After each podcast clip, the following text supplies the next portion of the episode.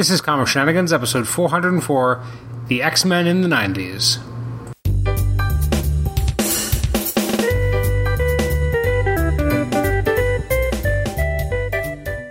Welcome to Comic Shenanigans. This is episode number 404. It's our uh, comic talk spotlight on the X Men in the 90s.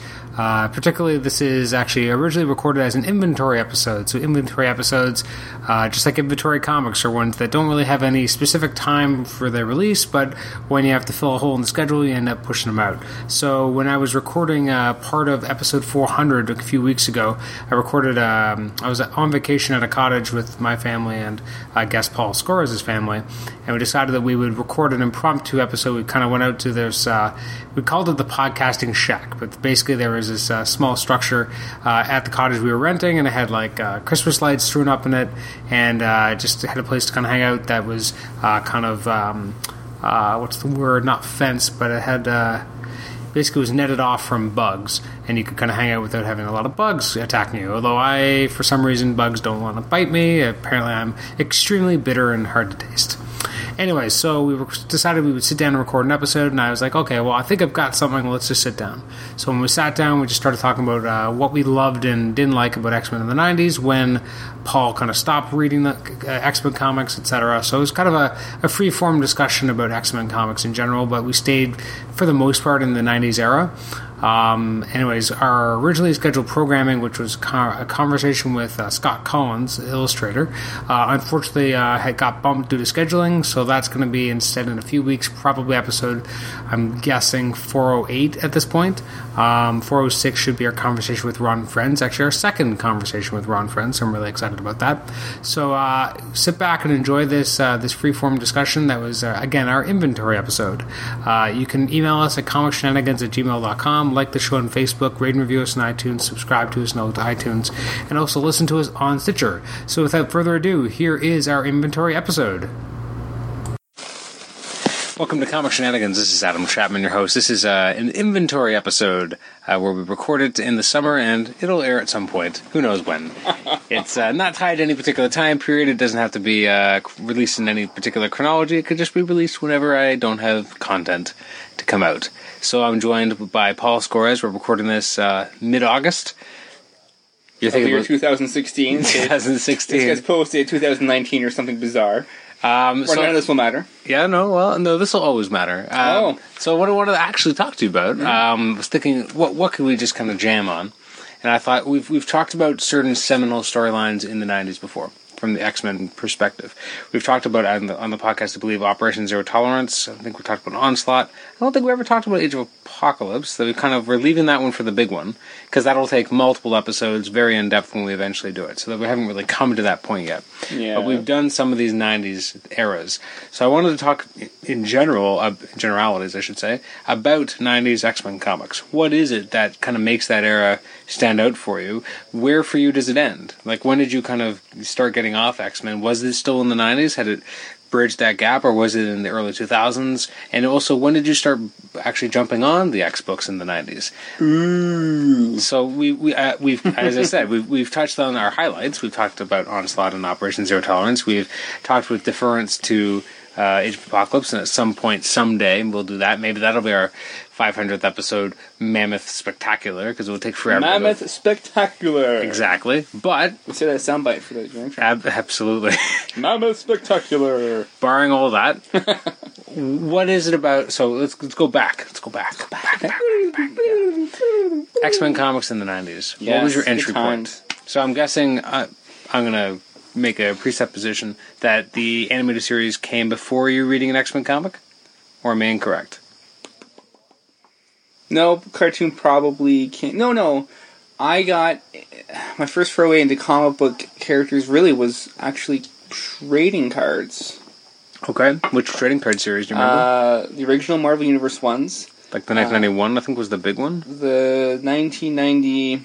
What was one with the power ratings in the back, and they had like Eternity and a lot of them did. Had like yeah. events and but stuff. mine was, I think, series. It was series three, which I believe was ninety three. Ooh, that's later than I would have expected. Yeah, because uh, X Men started in ninety two, the animated series. Okay, so maybe I'm wrong then. Maybe it's ninety two then. But I remember it was series three especially, and uh, a lot of the card backgrounds had uh, like cosmic like stars background, and you had the character, and you had like a, a rectangular or some type of shape that had like you know the cityscape background as well. That was kind of the design of all those cards. I think that might be the one I'm thinking of. yeah, and then yeah, it had stats in the back, and then um, It had quotes, right? Quotes from the characters. some quotes. Yeah, I'm pretty and there sure were that's the one. four, and there were four holographic chase cards, which were uh, Wolverine, Ghost Rider, Hulk, Spider-Man.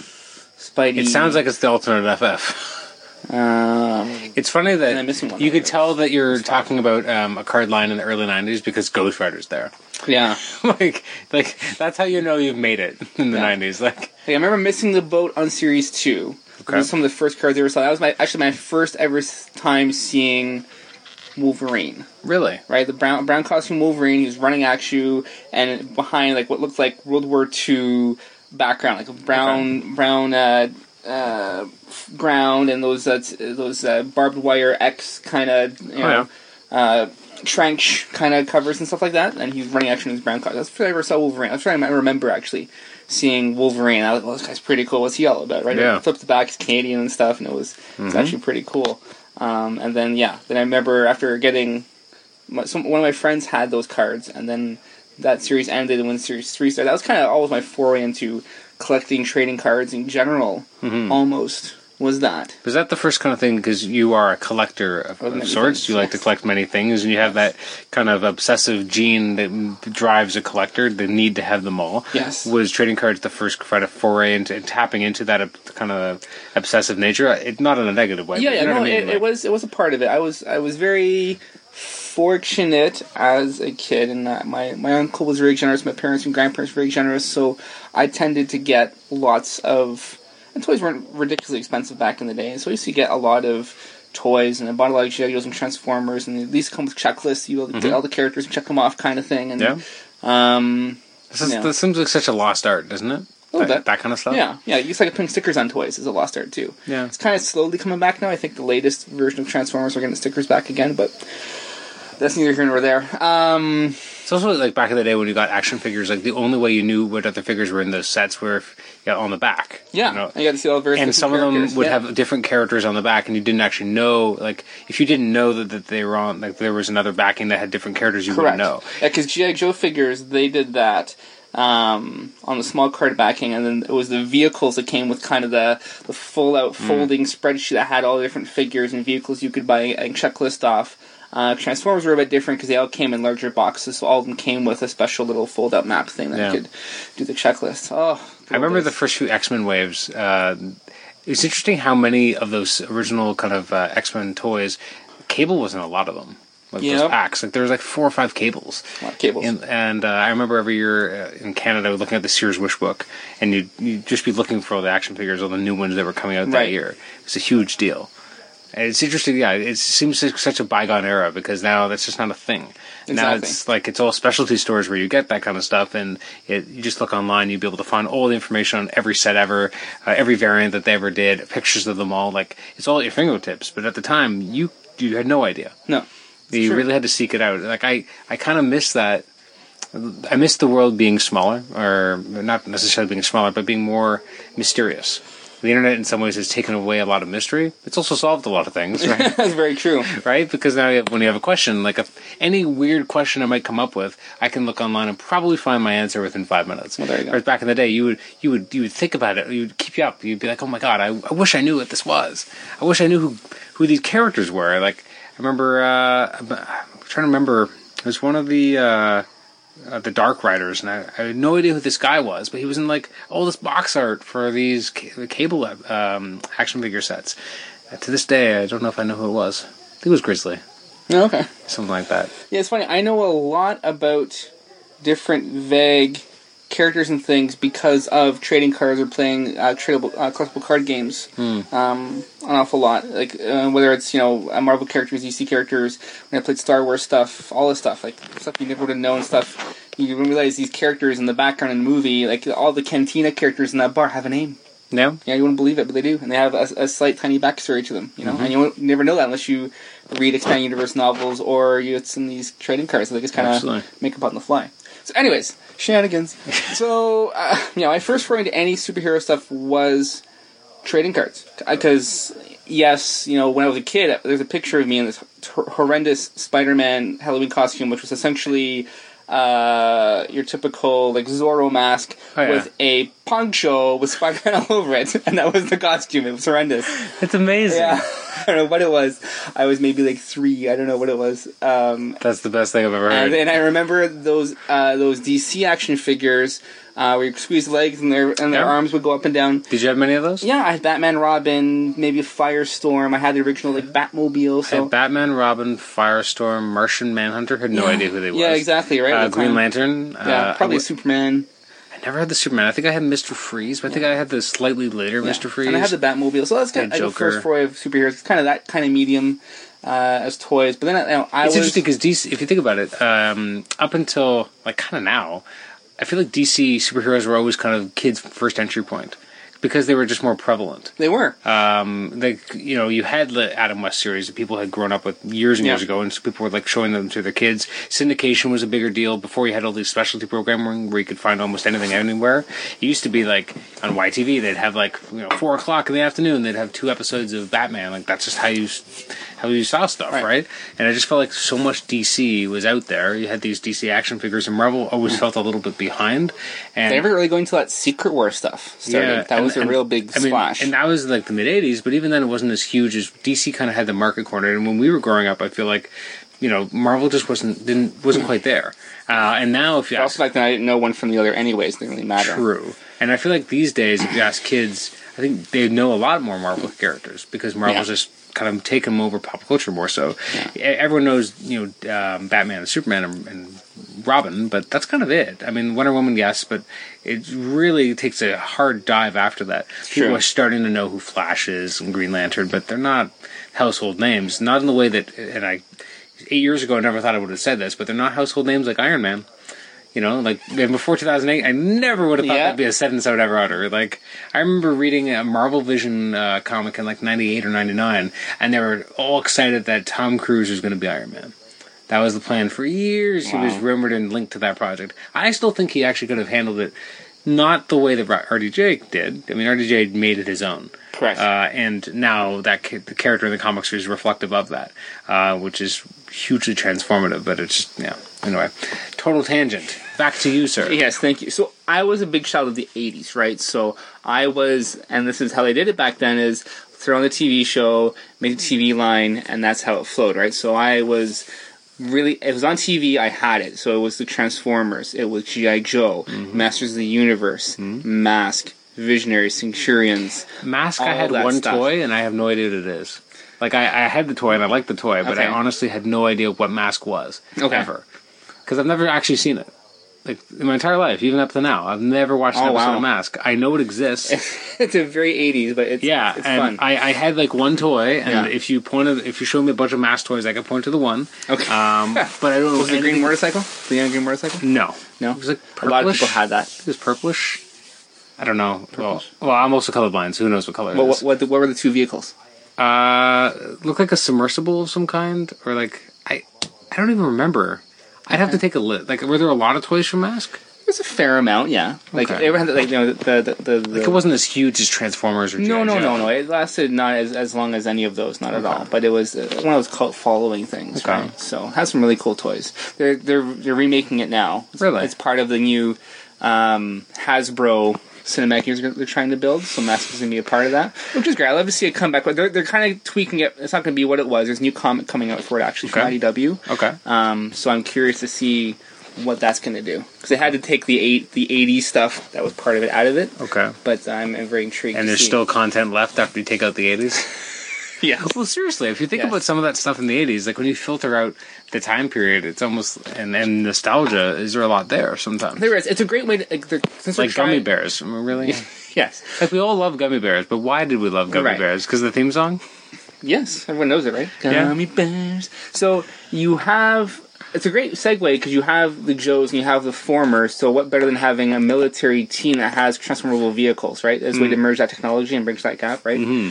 Uh, Thundercats, Silverhawks, all that good stuff. Oh my god, you know, stuff that no, Thundercats is also one I don't think I saw a lot of as a kid. Great. It's it's cheesy. Some of it doesn't stand up. Obviously, you remember it being so awesome when you were a kid. Watching it, say like, oh, There's a lot of weird pseudo sexual undertones in that. There, yeah, in, like, in like the third episode, um, Lion-O's sword gets knocked into like a swamp, so he ro- runs over, grabs it, and then he rolls onto his back, and he starts thrusting forwards, like you know, doing his his. His call, thunder, thunder, thunder, and you just see the top of the sword oozing down with this black goo. You're like that's really phallic. Like, Yeah. like he's just thrusting it, and then it, the first shot is just the tip of the blade, and the goo all, all splooging down. You're like, come on, yeah, it's yeah. how did they not know? Because no one was one's in the gutter back then. I guess I don't know. No, no, there was. Well, fair enough. Like I, when I talked to John Semper Jr., he was saying like sometimes they would hide stuff. Like they they knew how to get around the censors. Um, I mean they weren't like egregious about it, but they knew how to like get some stuff by if they really wanted to. Right. I mean, if you worked in the system, you knew how to game the system. You knew exactly what they'd be looking for, and if you shaded it a certain direction. But some of the stuff, I'm just like, seriously, how did you not know? True. Anyways, so anyways, big shout of the '80s. So it wasn't Yes. until the '90s that comics became a part of my life, so to speak. Um, and That's it pretty late, Yeah, it is. relatively speaking. It is.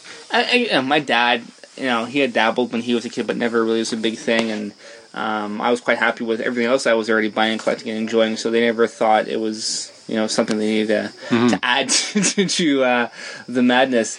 Um, so eventually, yeah, a friend of mine showed me some trading cards, and I got into it. Then I started buying the trading cards. Um, and then actually, it was funny. It wasn't until I didn't seriously start buying comics until uh, Transformers Generation Two from Marvel Okay. came out. Mm-hmm. Um, I started picking those up, and that was a 12 issue miniseries. And it was funny, I, I got the first issue, it was pretty late, I think it was issue maybe four or five. I think I missed the first couple, right? And God bless my mom, we, we went on a mission, and she took me to a whole, we, we, we, we didn't Google it. I don't know how we even did it. We we found out where a bunch of comic shops. Didn't you were. wonder how we did it back in the day? Like, how did people find don't comic know. shops? I, th- I think we looked them Were up. they in the yellow somehow. pages? I guess under like Yeah, maybe. comic I- shops. we- like, We looked them up somehow. I went to a bunch of different comic shops all across the GTA. I went to all these different comic shops, and I managed to find these these back issues of G one of G two Transformers, and that was kind of. And while we were doing that, um, yeah, no, this had to be because I this was all in high school when I started doing this. This had to be uh, ninety three. So cl- yeah, 93, 94. okay. I started buying comics. Um, I'm kind of similar. That I, in terms of actually buying things regularly and becoming kind of a devotee, it Yeah. wasn't until like maybe grade eight or grade nine. Okay. I had read some comics up till then, and I'd had comics gifted and stuff. Right. But it wasn't until then where I was actually going out spending my own money on a regular basis. I had bought comics here or Okay. there for like a summer or so, but not like making the regular, sh- you know, trips to the at the time grocery stores or whatever that always had the issues, Okay. and then eventually transitioning to a comic store. It wasn't for me until about grade eight or nine. So I'm about the same route that we came to relatively late because a lot of people come to it a lot earlier. And they become devotees when they're like, you know, you know, six or seven, Right. eight. You know, at least the older guard, I will say. Um, and then I guess the younger fans, it happens a little later. well, there you go. So we are similar. Yeah. Um, In case you wondered. there you go. In case you were like, Nice. why can't we be more similar? Yeah. um, and then yeah, then a bunch of my buddies were had gotten into it in high school, and then I'm like, okay, let's just let's check this out. So the the collectible card shop where I was buying all my collectible cards, um, What was the name of the shop? Untouchable Sports Untouchable Collectibles, Central Parkway Mall Okay. in Mississauga. It's interesting how many places were like sports collectible stores, and then they ended up having comics and stuff too. Yeah, they they dabbled for a bit. They didn't they didn't keep it up. Um, but they dabbled for a bit, and that's where I would buy, would buy, would buy my G two issues. They didn't they didn't, didn't do a a pola system or anything. Okay. you have to basically be there, and then I you know I never knew Wednesdays were comic day, and all that kind of nonsense at the time. Uh, I go, but I usually frequented there pretty often. I was there once once a week, once every two weeks. To, uh, once I had a few, a few bucks to Yeah, yeah. to, to splurge, um, and I buy the occasional comic here and there. And then you know this is when Were you bagging and boarding? yeah they, they give you comics and bags and boards. Yeah, Oh, okay. Yeah. I never, I rarely bought comics without them. Okay. Um, and I don't then, think I did that for years. Oh, really? eh? Well, until I actually was going to like a, a, a real comic book store. Like, Okay. Because again, I was buying off like grocery stores, and Well, I- there you go. Yeah. So like, obviously, we weren't getting bags and boards. And then I think at some point when I started going to Silver Snail a couple times, I don't think I was asking for bags and boards because I didn't know if I knew to do that. So I was kind of still keeping them just regular comics. Okay. Because I was never thinking about it as an investment, and as we all know, that's a fool's game anyway. Um, and uh, and then it wasn't until a few years later that I think I was going to a store that just gave you everything with a bagging board already on it. Okay. And then I just got used to it. And then I was like, oh, this is the way it's supposed to be. Yeah. Not that it really matters. I mean, No. I mean, really, it's just for you. I mean, like, keep your comics in good condition if you really want them to be for yourself. Don't think it's going to be because you're going to sell No, them because that's not going to happen. Not gonna happen anymore. This, the the day and age has changed for that, and that's Yeah, it's fine. been a long Uh, time. My, my my dad's was going, oh, you got any number ones? And gonna be worth anything? Dad, it's it's so different now. It doesn't matter. yeah, the Yeah. only like the only number ones that are going to be worth anything, they have to be really old, Yeah. and you're not going to have bought them yourself off a stand somewhere. No. Not. Your local shop's not going to be giving it to you. yeah. That's Exactly. for sure. Um. So yeah. So that little shop had the. I was still buying cards some more. I was still more cards and comics Mm-hmm. for the most part. Um, for quite a while, but I, I was grabbing when Onslaught started. I started grabbing anything I had saw with the logo on the front of the cover, Yeah. right? Um, So were you already buying X books before Onslaught started? no, No. no. So that's the entry the- point. yeah, the en- en- entry point really for me was pretty much Onslaught Clone Saga stuff, right? Okay. So I think I bought Spider books first, and then started dabbled X books. No, what brought you into X Men? So I guess it was the TV series at that for point. sure, then. yeah, because that that's yeah, because yeah, because the TV show started for X Men, uh, Spider Man animated, Batman animated, all those good stuff was on the air.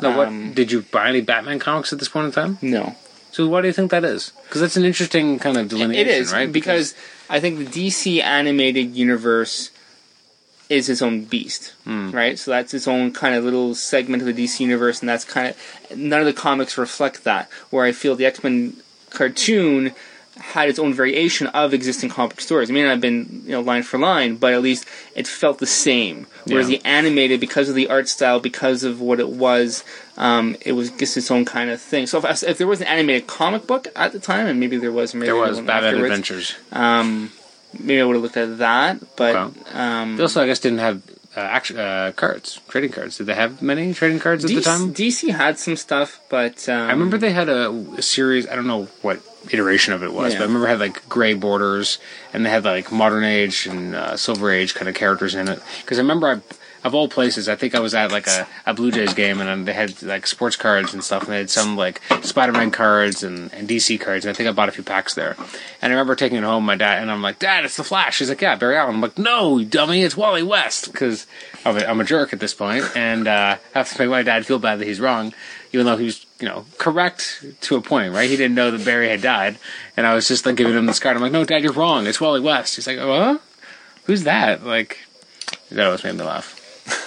would expect your dad. Because I'm because it's such a dick kid thing to do, right? Because you almost want to show up your parent in some way. dad. Exactly. Like, no, Dad, you're wrong. Come on. Like, you're so lame. Like, when you were a kid, it's Barry Allen. That even sounds like an old name. West sounds badass. Right, Both created in the 60s, but whatever. right. or actually technically 50s for Flash. Yeah. But But the the day, I only had so much money to go around, um, and my main focus was uh, collectible card gaming still. So Overpower had c- come out in the '90s. That was the the, uh, the big collectible card game that I Mm-hmm. bought my face off of that stuff. Got a lot of characters and learned a lot about other characters. that's what kind of led you into some of the comics, or at least made it easier to, to kind of. People have talked about how the 90s X Men comics were impenetrable. And I disagree. I, I mean, I think I agree and disagree at the same Right. time. And I think part of it's as a kid, you, you allow your brain to fill things in. Right. um, or you'll see those little editor notes, which they don't like doing now and, and have outlawed, basically. Like, they Okay. really try to stay away from them. And as a kid, that's how I knew that there was a greater universe at play. That's how I knew that there's this tapestry, and I was they were giving me an idea that there there's back history here.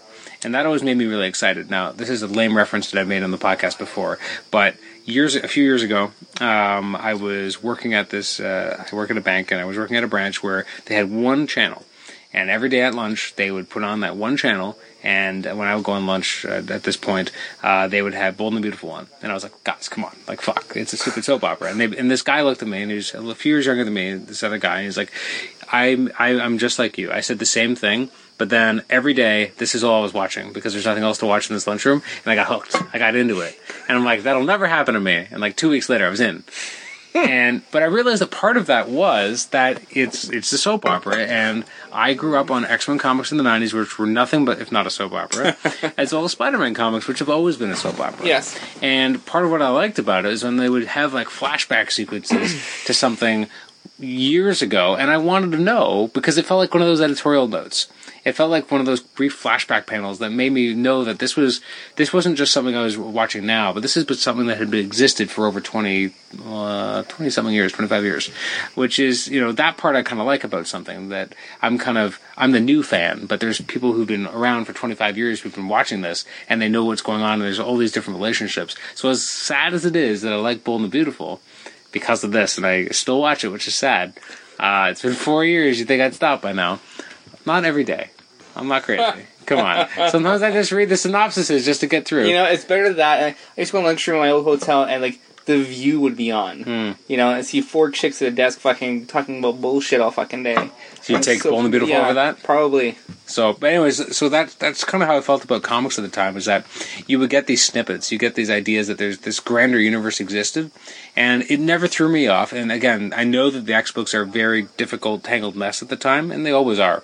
Really, ever since the '90s, they've always been a mess. But that's kind of what I've always liked about it. And as a kid, I just filled in the blanks, and I never felt like I didn't understand what was going on, which I probably should have felt confused. I never did. Huh. So it's interesting. So you got into X books. It sounds like almost exactly the same time as me. The first X Men book I physically went out and bought myself, I believe, uh, was uh, Uncanny X Men 332. It's right in there. Uh, I can tell you the cover. Um, I can't tell you all about the cover, but basically, it's the first appearance of Ozymandias. You know the character. He's Apocalypse's, Yeah. you know, servant. It was Yeah. his first appearance. Uh, I remember the, fir- the the issue is I don't think it was by Joe Mad because it was got some rough art in this issue. Uh, I think it was like Roger Cruz or something. And one of the first things you see is Wolverine with the no nose. It was right after he'd been uh, Wolverine 100. Yeah. Okay. Yeah. yeah. So, and Elektra was stalking him, but we didn't really know it was Elektra yet until la- I think later in the issue. I know this issue. Okay. And then it was a it was a two parter. It was part one, and then part two was in Wolverine. Mm-hmm. Yeah. That was my first book that I got in. And Oh, like, wow. That's not exactly easy reading Oh. because you're you're finding out about like Wolverine's all like you know um, devolved, and you're like what's what's going on here? And there's Ozymandias, and there's all these ideas, and then you're hearing about this character named Onslaught's coming, and you're like, I don't I don't know what's happening. Again, this was like me. This was my first issue of me actually buying Uncanny. Um, I had think I had bought or gotten as a gift a few months earlier um, the X Babies issues of X Men. I don't know if you remember those. It was like right before issue fifty. And again, there was also some onslaught mentions there. But it wasn't until three thirty two that I was like, no, I want to buy this. This is my this is what I'm going to buy. Wow. And it was it was literally what that's like what two or three issues before um, onslaught starts because 333 it's sad that i know the numbers 333 is uh, Gam- gambit and uh, jean grey and discovering bastion for the first time so Right. bastion's first appearance in operation zero tolerance is first mentioned and then the following issue is uh, an awesome joe mad issue with uh, the juggernaut and him taking a uh, bishop and gambit very quickly like doesn't he skip one of them across the water like it's almost If I recall correctly. it's almost sad. And then right, and then the next issue is Onslaught Phase One, so it's like right there. So it sounds like we're our X Men buying portions were almost identical. It's pretty close, because I had bought some Wolverine books just pri- like the first issue I got was uh, him versus Deadpool, no less. Isn't it like ninety eight or something? Yeah, Or right around it's, it's Deadpool yeah. has him. It's like uh, a silhouette. You, if, if you didn't know it was Deadpool, you almost would for, Yeah. not go right by it. and I picked up, oh, who's Deadpool? Who's fighting Wolverine? And it was great art in that book. I remember who did it. Um, Probably a Kubert. Kubert. Yeah. Yeah. Um, Although I, I've gone back and I've looked at some of that Kubert stuff, it is in, like off the wall. Like eh, I, I don't even know what type of anatomy that that is. Like it, it's very kinetic, and I feel like it feels exciting. But Yeah. actually, I've I've made it a project recently to try and go back and read the Wolverine solo series for like the first little while. Right. It's it's a rough go. Uh, even like in the first few issues, like you have John Buscema, who's a great artist, but he's not suited to Wolverine. oh yeah, I bought this in the Wolverine Essentials. I know what you're talking about. Yeah, they're rough. There's the Tiger Shark, the Madripoor stuff, Viper. Yeah, yeah. The stories are supposed to be good, but I can't get past the art. Yeah, like, and yeah. as we've said before, it's a very visual medium, and sometimes if it doesn't work, it doesn't work. Very true. Um, it's an interesting time. Yeah, that, Yeah. I remember that Wolverine So issue. yeah, I bought some of those, and then obviously the the foil cover Wolverine 100, where Mm-hmm. he loses the adamantium, that which which slowly led into onslaught. So yeah, it was some Spidey books, some Wolverine books, and eventually that. So that's the, the, the main penetration point for the X books was doing that. Um, now, when so so you buy it, what are you buying? Are you buying Uncanny? Are you buying X Men? Like which X books are you jumping in? Because obviously, as you said, Onslaught, you're trying to so, grab all yeah, the brand. for that I was going to answer the branding. I remember if I like the Punisher issue, a random Byway in Trenton.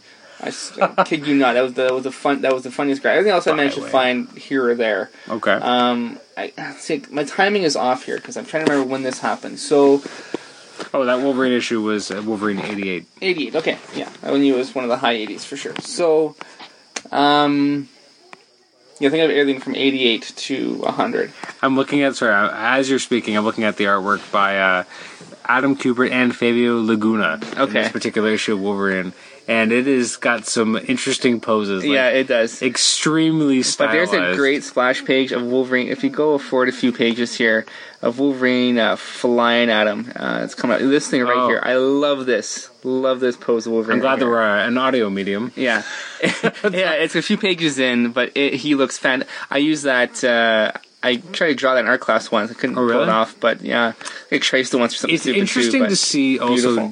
Deadpool making an appearance outside of kind of the X X Force books at this point. Yeah, for because sure. he was very much an X Force character, so seeing him Yeah. outside of that is kind of interesting. And I love well his original four issue miniseries, him with Black Tom and Siren. Mm-hmm. Great stuff. Oh, absolutely, that's great. Great stuff. Anyway, so no, at the time it was with onslaught on it, right? And then it was Scarlet Spider, I was all over it, that kind of stuff, Okay. right? So it was, and then once that all ended, obviously I'm not buying all these different books from all across the Marvel universe. So hold on, I want to go back, even though we're talking about X Sure, books. yeah. So Spider books. It sounds like that was probably a little bit earlier then, because the summer of Onslaught, right after that, is the end of the Clone Saga. And if you're watching stuff with Ben Riley as Scarlet Spider, then that would have to be sometime at least an earl- a year earlier.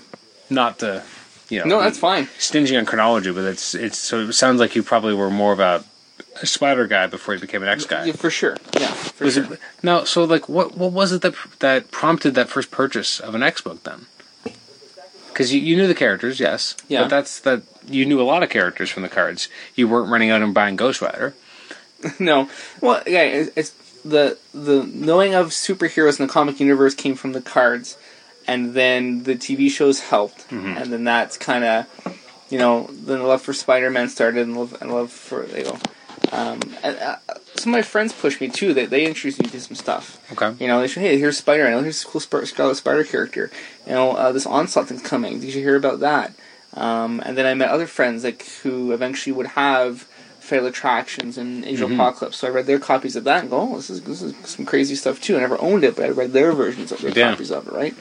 Um, and then eventually, finally, after I, you know, stopped going to various comic shops here and there and buying random stuff, um, I eventually, through playing the card games, when we went to our road trip to Chicago, one of the guys um, was actually a comic book store owner, Oh wow. right? And he ran a place called uh, Risen from the Ashes in Scarborough, Okay. and now he currently runs um, Gotham Central, Mississauga. Hmm. His current store. Um, he had gotten out of the biz for a bit and literally ran out of his house. So Oh, yeah. he lived very close to my house. So he did a pull list for me, um, and this was okay. So this was just as it was a little bit before, but it was just before the Ultimate Universe started. Okay. So whenever that is. Yeah, that's 2001. Okay.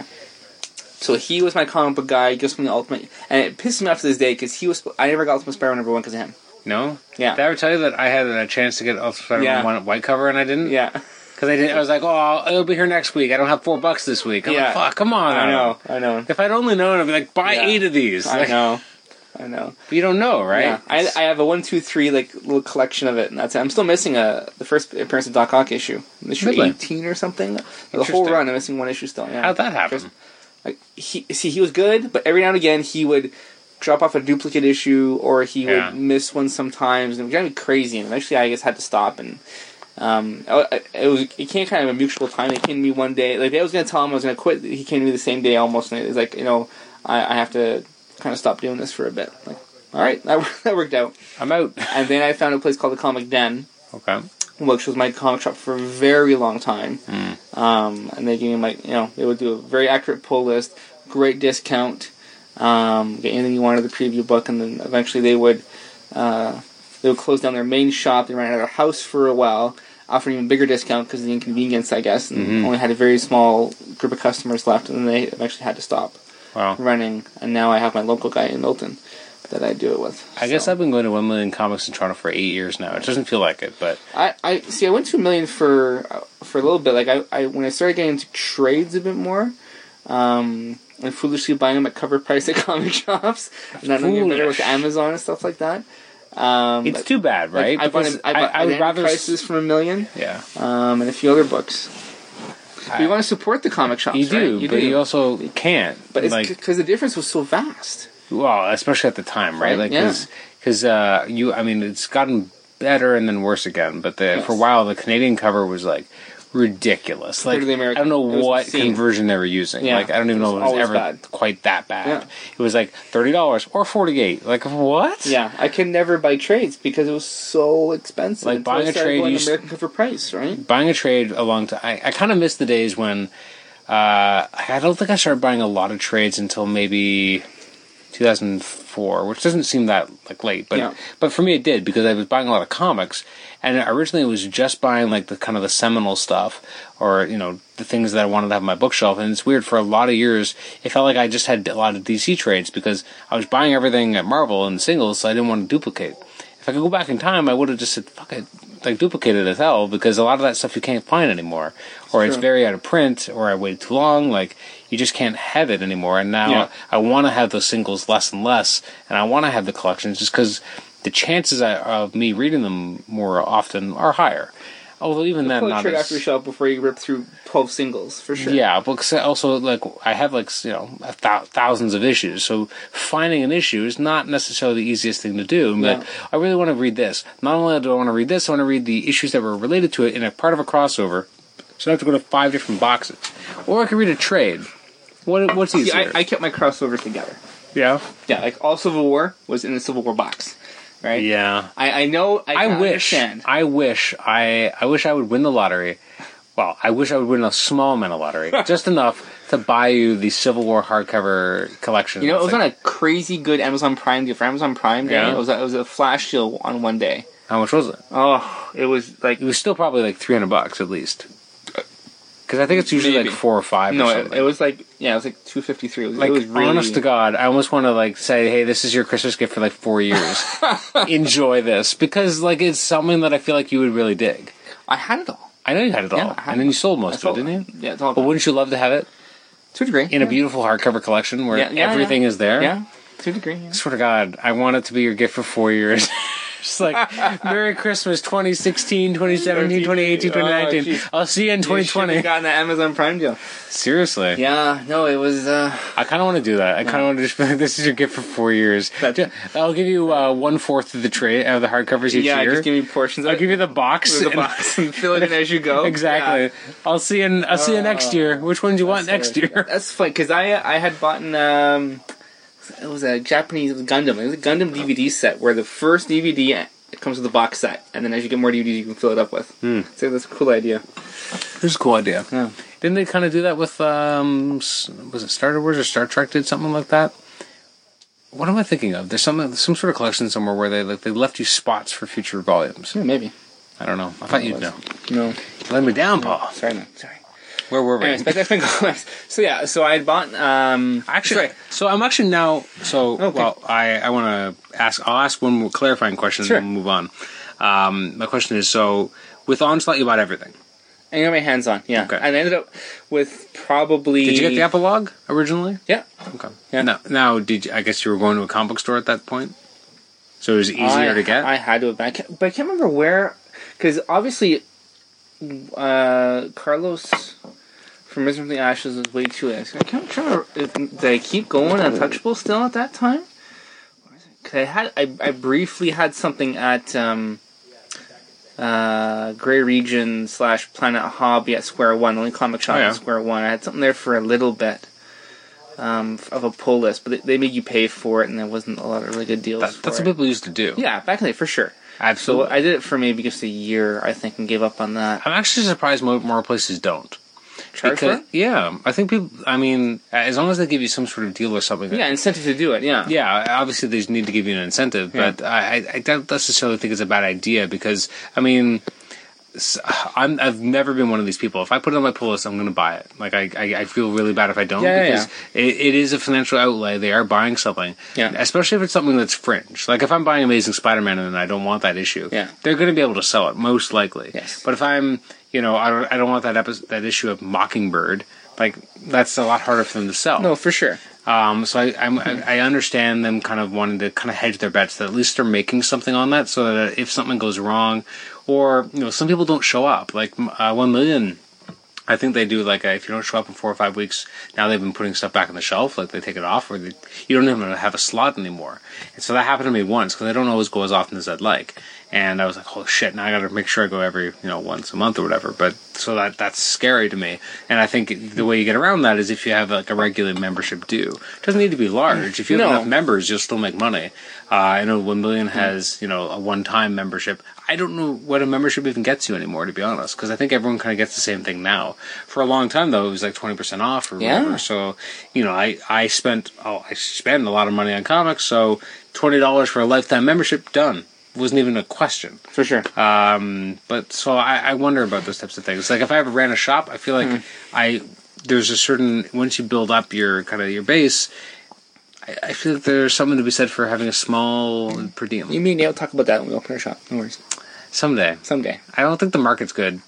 Well, unless unless unless you really let you have to wh- whoever if we ever opened up a store, either one of us or whoever we have kind of manning it on a regular basis would have to be an expert in magic because I've learned uh, from listening to a lot of podcasts with people who are retailers, etc., that um, a lot of shops are starting to rely more and more on the magic side of the business to keep them afloat. The comics are make up like twenty percent, maybe forty percent of their actual, um, you know, revenue, and the rest is just coming purely from magic, you need, you- crazy. You, need to be multi-purpose because you need to have, you know, if we had a comics division, uh, a toys and statues division, you, you know, they can run the video game portion of it, Yeah. whatever, right?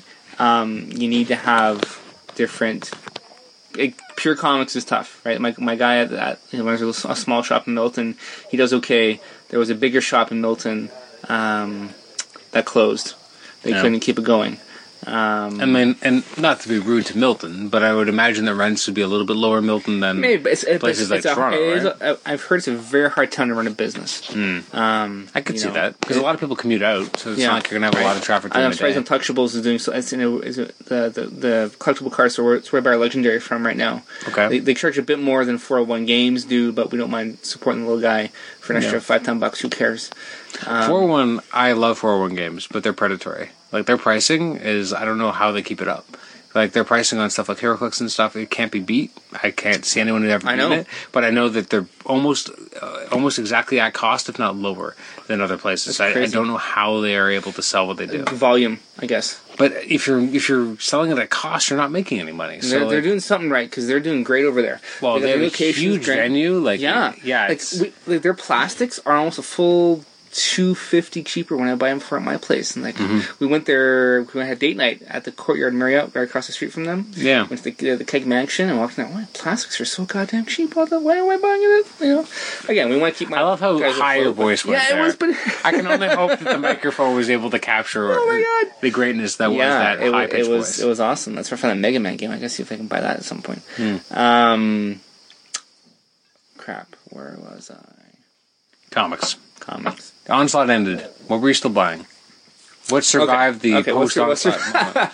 Because like so, it's interesting that you were the, you were lured core, in. the, the two core X books, Uncanny and X. Sorry, before you do, my onslaught story is not as exciting as yours because I was really just buying Uncanny and X and X Men. That was it. Okay. I don't think I bought any of the rest. I bought Onslaught X Men. I bought Onslaught Marvel Universe. Yeah. And I don't think I got any of the tie-ins originally. I just read the main phases, and really, I don't think I missed anything. Really, because I mean, what what do you really miss without Uncanny, without Uncanny and X Men? There's maybe one or two other phases, but nothing that's huge, imp- hugely There's only important. two phases, and then there's the impacts. Yeah, so like, and so like I missed out on the impacts. Not a huge miss. I mean, obviously I read them later. Yeah. And I At the guess- time, but they, the most of the impacts were like, they did a good job making them kind of matter for that particular character. So if you read, Absolutely. if you read the book and it didn't really derail what they were doing, it didn't need to be a special mini series for that character. It just this is what was happening. This is what's happening in their book during this time. And you move on. Like the the, uh, the Spider-Man ones are still some of my, the Ben Riley Spider-Man ones are still some of my favorite ones. It still You makes me sad though that they're like, let's go to Central Park, and they never made it. like, come on. what what a missed opportunity. Like that's just that's just always such a funny story to me. That, Yeah. Because it's such a great moment, right? Like at the end of that issue, you have Peter and Ben. They're running together, and you're like, oh man, they're gonna. And it's like to be continued in Mar- uh, Onslaught Marvel Universe. And then you get there, and they're not there at all. No. and it's just it's just never talked about again. Like it's just, Yeah. like they don't even mention the fact that they missed it. I know. Like it's just like next issue, uh, all the heroes are gone. Like no, no, you were supposed to be there. Like what happened? Like it's true. talk about like Lost in the shuffle, I was guess. something just not going on with the editorial office? yeah, Or like I don't know. Missed opportunity. were they sure. supposed to be there and they got like sure. rubbed out at the last minute? Like that just always makes me laugh because yeah, Yeah. it's a great moment too. Like because Peter's kind of his powers are on and off at the point, Yeah. and Ben he comes and saves Ben and then kicking at Sentinel's ass. And I liked how much difficulty they had against the Sentinels. That always felt very appropriate to me. Yeah. because like they wouldn't be able to just manhandle a Sentinel. Uh, Uh, their powers are good, but not necessarily Yeah, they got super strength, but yeah, absolutely not. Everyone does, right? So like it's Everyone not, does, yeah. not that special. Exactly. So no, some great issues for some of the individual characters. So I don't, I, I really enjoyed most of the impacts. Uh, So it ends, and now you're It ends. faced with a choice. well, yeah. Again, there's, there's only so much money. to How did you afford right? all those tie-ins on? Because you're like what? Uh, this is what ninety six. Well, I guess you're seventeen years old. Are you working at this point? Got to be. I gotta say, I gotta like, be. Yeah, how no else can I'm you not. afford this shit? There's no way I'm not. You have all these other vices, now you have comics intruding. Yeah, there's no way. I, I must be. I gotta be working at this point. There's no other way. Otherwise, you have the greatest allowance ever. Yeah. Very true. Very See, true. I wasn't working, so that's probably why Yeah. I stuck to my two issues. Yeah, you're still pretty I was probably lucky I got the one shots. Yeah, that's very true. Um, so yeah, then I uh, toned it down because again I don't afford so much. So There's probably a reason why I was buying Untold Tales of Spider-Man. It was a dollar an issue, and I was probably like, "Fuck yes, this is great." nice and cheap. Um, See, this is so this is untenable. So you make a decision. I can't buy all of these. no, no, I didn't need to buy the whole. I don't want all of these. I dabbled some stuff. Like I, yeah, I checked out some Heroes Reborn. Uh, You did? stuff a little bit. Yeah, Really? Okay. here and there. Which one? Uh, I think I had all. I think I had all four number ones, and I stuck out. Look at you, big shooter. I was so lucky that I was able to even get like one.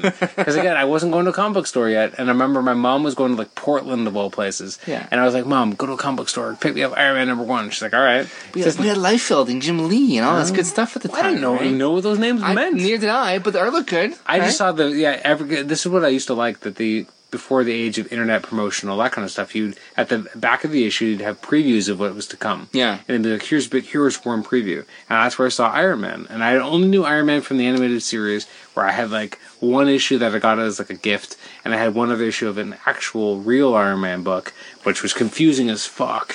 But I for years was like the storyline I wanted to read the most. Hands Right. of the Mandarin, not good No. but I have nostalgia, and so that Right. hints it, right? And so my mom came back from that vacation, from that trip, uh, that work conference, and she had Iron Man one, two, and three. And I was like, "Yeah, this is great." And it took me years to track down four and five because then I wasn't able to start with until issue six. But yeah, that was my Heroes Reborn There you go. epic. I love Heroes Reborn. It's But- not good, but I love it. There you go. But I only bought a few issues, and then I stopped them all. I think because I wasn't So yeah, either I couldn't get them, yeah. accessibility was an issue, or I just couldn't afford to keep those keep those rolling. Um, Well, I'm trying to think what else what tied in. So obviously Iron Man did Avengers. So all the books that were relaunched this year as Reborn. Yeah. Uh, what else do we have? We had Punisher. Did you keep Brian Punisher? no, I really about the One Punisher because of the impact. That was it. Uh, X Force. Nope. No. Okay. X Men. Did you keep buying X Men? Yeah, X Men and Uncanny for sure. Okay. Those left. I think I tried to keep on cable for a bit more Okay. um, through Zero Tolerance. Okay. Um, yeah, I remember buying cable through. Oh, maybe I might have stopped after Onslaught, missed a few issues, and started again after Zero Tolerance. Okay. And then after Zero Tolerance, then he then it became some kind of other book. Kind of. It uh, it had an older school art style, but I got yeah, and also and they changed the logo of his name with Yeah, an X yeah. between. Yeah, it wasn't good. They had um, the guy named Ladronn, and he was doing and uh, it was kind of a Jack Kirby look, and I've looked at it and I like it. Uh, actually, I started buying midway through Ladronn's run, around sixty three or so. Um, I really dug it. There was an issue where it's like what the secret history of Cable, and it was like a good issue to kind of get caught up on the character. And then I kind of went forward from there. It's not classic Cable in any way. Like he was very th- almost drawn too thin at times. Had the scimitar. uh, which I do like a lot. Right. This is a very Um, cool concept. And then I, I think I read that. I read Cable for a while, and I, I look back and I'm like, what prompted me to start this? Because like there wasn't like a like at least you had an event, right? And then Right. you decided, well, that was that's not for me. I'll come back when the next event happens. But I I don't know what made me pick up Cable, and I don't know why I enjoyed it at the time because I don't think I necessarily liked the artwork at the time. I didn't know who Jack Kirby was. Like again, I was a much Right. younger reader. My knowledge base was a lot more you know narrow. Now I know things. Now I can look at them and be like, oh, Right. this is totally a Jack Kirby style. Like it's really cool. The way that he makes Kirby crackles and the Kirby tech, and it's all very cool. But at the time, I'm like, I probably had no idea what was going on. No. Um, Remember Cable from the animated series? Badass guy with big guns taking things out. and that's right? not what this was at all. No, it wasn't right. And then you had from Zero Tolerance. There was the, one issue, the first remember, first issue I remember. Mm-hmm. Um, you know, was you know again cable armed to the teeth, breaking into some mansion, taking out those anchored robots. You know, great, Yeah. You know, and that's the cable I like and love. And it Yeah. was very hard to get that cable back. Um, it took seemed years to get that It seemed to cable. be small spurts of that cable. So it's interesting. So for me, that wasn't my cable. Because again, I didn't start really reading or knowing much about the character besides the action figures that I saw on every shelf.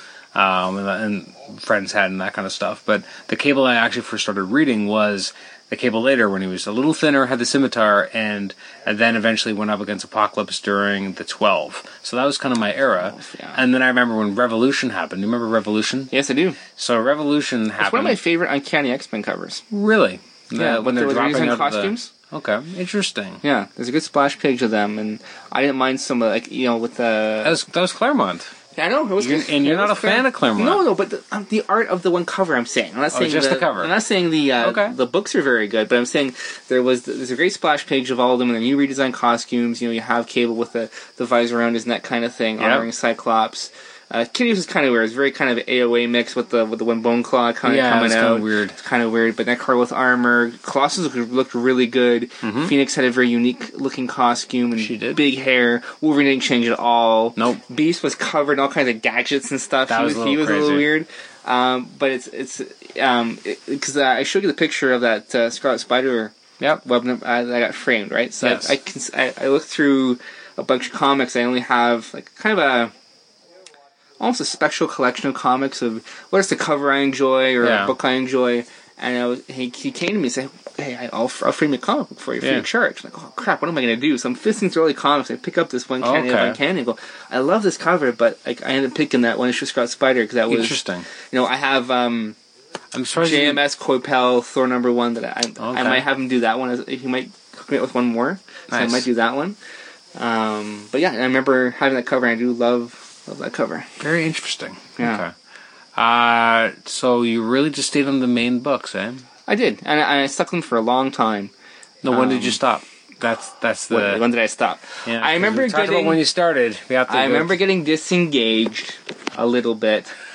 That's so when Morrison polite. came. Disengaged. Okay. When Morrison so came. new X Men. Yeah. So I still bought the book. so hold on. So to summarize some of the events that you weathered the book through. So you weathered it through the twelve. The twelve. Uh, the Well, Zero- shattering. So Zero Tolerance was first. Zero tolerance is always Raptor first, Onslaught, yes. right? Um, Which I remember- enjoyed. Yep. Uh, then there was the twelve. Before that, you had the era when uh, you had like Cerebro uh, and his Oh yeah, X-Men. Grey King, and yeah, yeah. Yeah, okay. and then you had the hunt for Xavier. yes, You had the Magneto War. yeah, You had all this stuff. yeah, yeah. And if Joseph's there, yeah, for sure. Yeah. Uh, you had that. Um, Which was all still bearable and okay. you had the weird uh, the Skrull storyline when they ended up in the past on the Skrull homeworld. Before yeah, when they when they changed Marrow and stuff. Yeah, yeah, yeah. Yeah, uh, and that was kind of when the book was very much like it and Uncanny were kind of the same story at that point. They really merged into almost one title bi-weekly for the most part. Like Charlie Gambit's in there somewhere. Trial Gambit's much earlier. Sorry, much Trial of Gambit's actually before, right after uh, Operation Zero Tolerance. Right. Okay. Yeah. yeah. Like almost because Operation Zero Tolerance ends, and then you get Trial of Gambit in 350, and then 70. Yes, that was a is flashy when cover. The team comes back, and they all kind of come back together. okay. Okay. Uh, so you, and also, actually, I should go back as well. Uh, in the Objectiveless X Men, you also dealt with, uh, you know, Marrow first joining the team. She's the new badass in the team. Wolverine and her throwing down, and Yes. having uh, getting stabbed in the neck and all that kind of shit happening. Yeah. Okay, so you got through that. All that stuff. Great. Yeah. Okay, and you like the twelve? Uh, it was okay. Cyclops' was- body gets uh, abducted at the end. Yeah, a little weird, but uh, Still don't know how it all worked in the end, but No, okay. bizarre. And then you have, uh, I think Dream's End was the storyline where, uh, um, I can't even remember everything, but I think they killed off Moira. Didn't they? Didn't they call off Moira MacTaggert in that storyline? Hazy here in my memory on that It's- stuff. Yeah, it's going back. It's going Going back a ways. Go back a ways, ways. And then eventually, and then there's that last storyline right before uh, Morrison takes over where uh, Magneto is already installed as the leader of Genosha, and you have the X Men going to go stop him, and you had like a weird Jean Grey pulls together like a random team of a few X characters to try and help them, and you also have um, Cyclops and Wolverine in their now black costumes because now the movie's happened. Uh, and they're breaking into uh, Gen- Genosha. I remember the shot of Cyclops using his beams and bouncing them off everything to take off all the Genoshan guards. Right, And they the go cover in- was then like in the sewers, right? Yeah, like exactly. Yeah, yeah, okay. And at the very end of that storyline, uh, Wolverine basically guts Magneto or like gets him through the back or whatever, and they're all happy afterwards. Like he basically almost murdered someone, and everyone's like, "Ha ha ha! That's, what a great adventure!" like if you go to look at that issue, they joke about it at the end, like it's bad. And then you have Morrison, like right afterwards, like the next Yeah. month. yeah, So Morrison comes on. yeah. He he brings with him Frank Quitely, Oh yeah. and that wasn't to your taste. No, No, no, not a fan of Frank Quitely. no. No, because I think right before that we had like Leinil Francis Yu had been on the book. We'd had Alan Davis, um, Ian Churchill. I think had made an appearance. So you had these other artists that Yes. are a little bit more um, classical kind of '90s X Men, and then we get something completely different Completely different. with uh, with Morrison. So that, was that the beginning of the end? Because you you took a bit of a hiatus, didn't you? No, I don't think I ever stopped. I guess I did. I don't know exactly which issue, but I definitely stopped yeah, buying I didn't X stop buying. I, I bought the books and I like.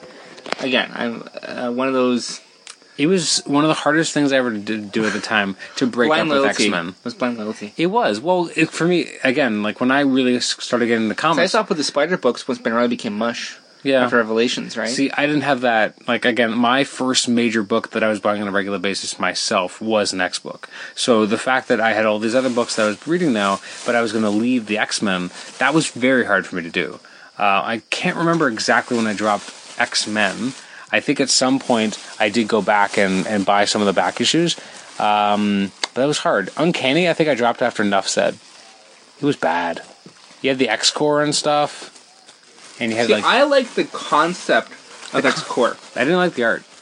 That's fine. I'm talking about the concept, the idea Oh. of it, Okay. right? The, all, all the Matrixes running the show and having that kind of global kind of force of, of, of mutants everywhere. I like the idea of it. I just didn't, it didn't get fleshed out properly. You know, No. The whole enough said um, idea of comics was a pretty neat idea. All in all, Absolutely. one of my favorite Exiles issues ever. I've said a 1000 times on this show. Some comics worked out. Some, Yeah. some of them did not. I, I think the one on Kenny wasn't wasn't terrible for what it was. I think was that First right time. after Banshee's throat was slit though.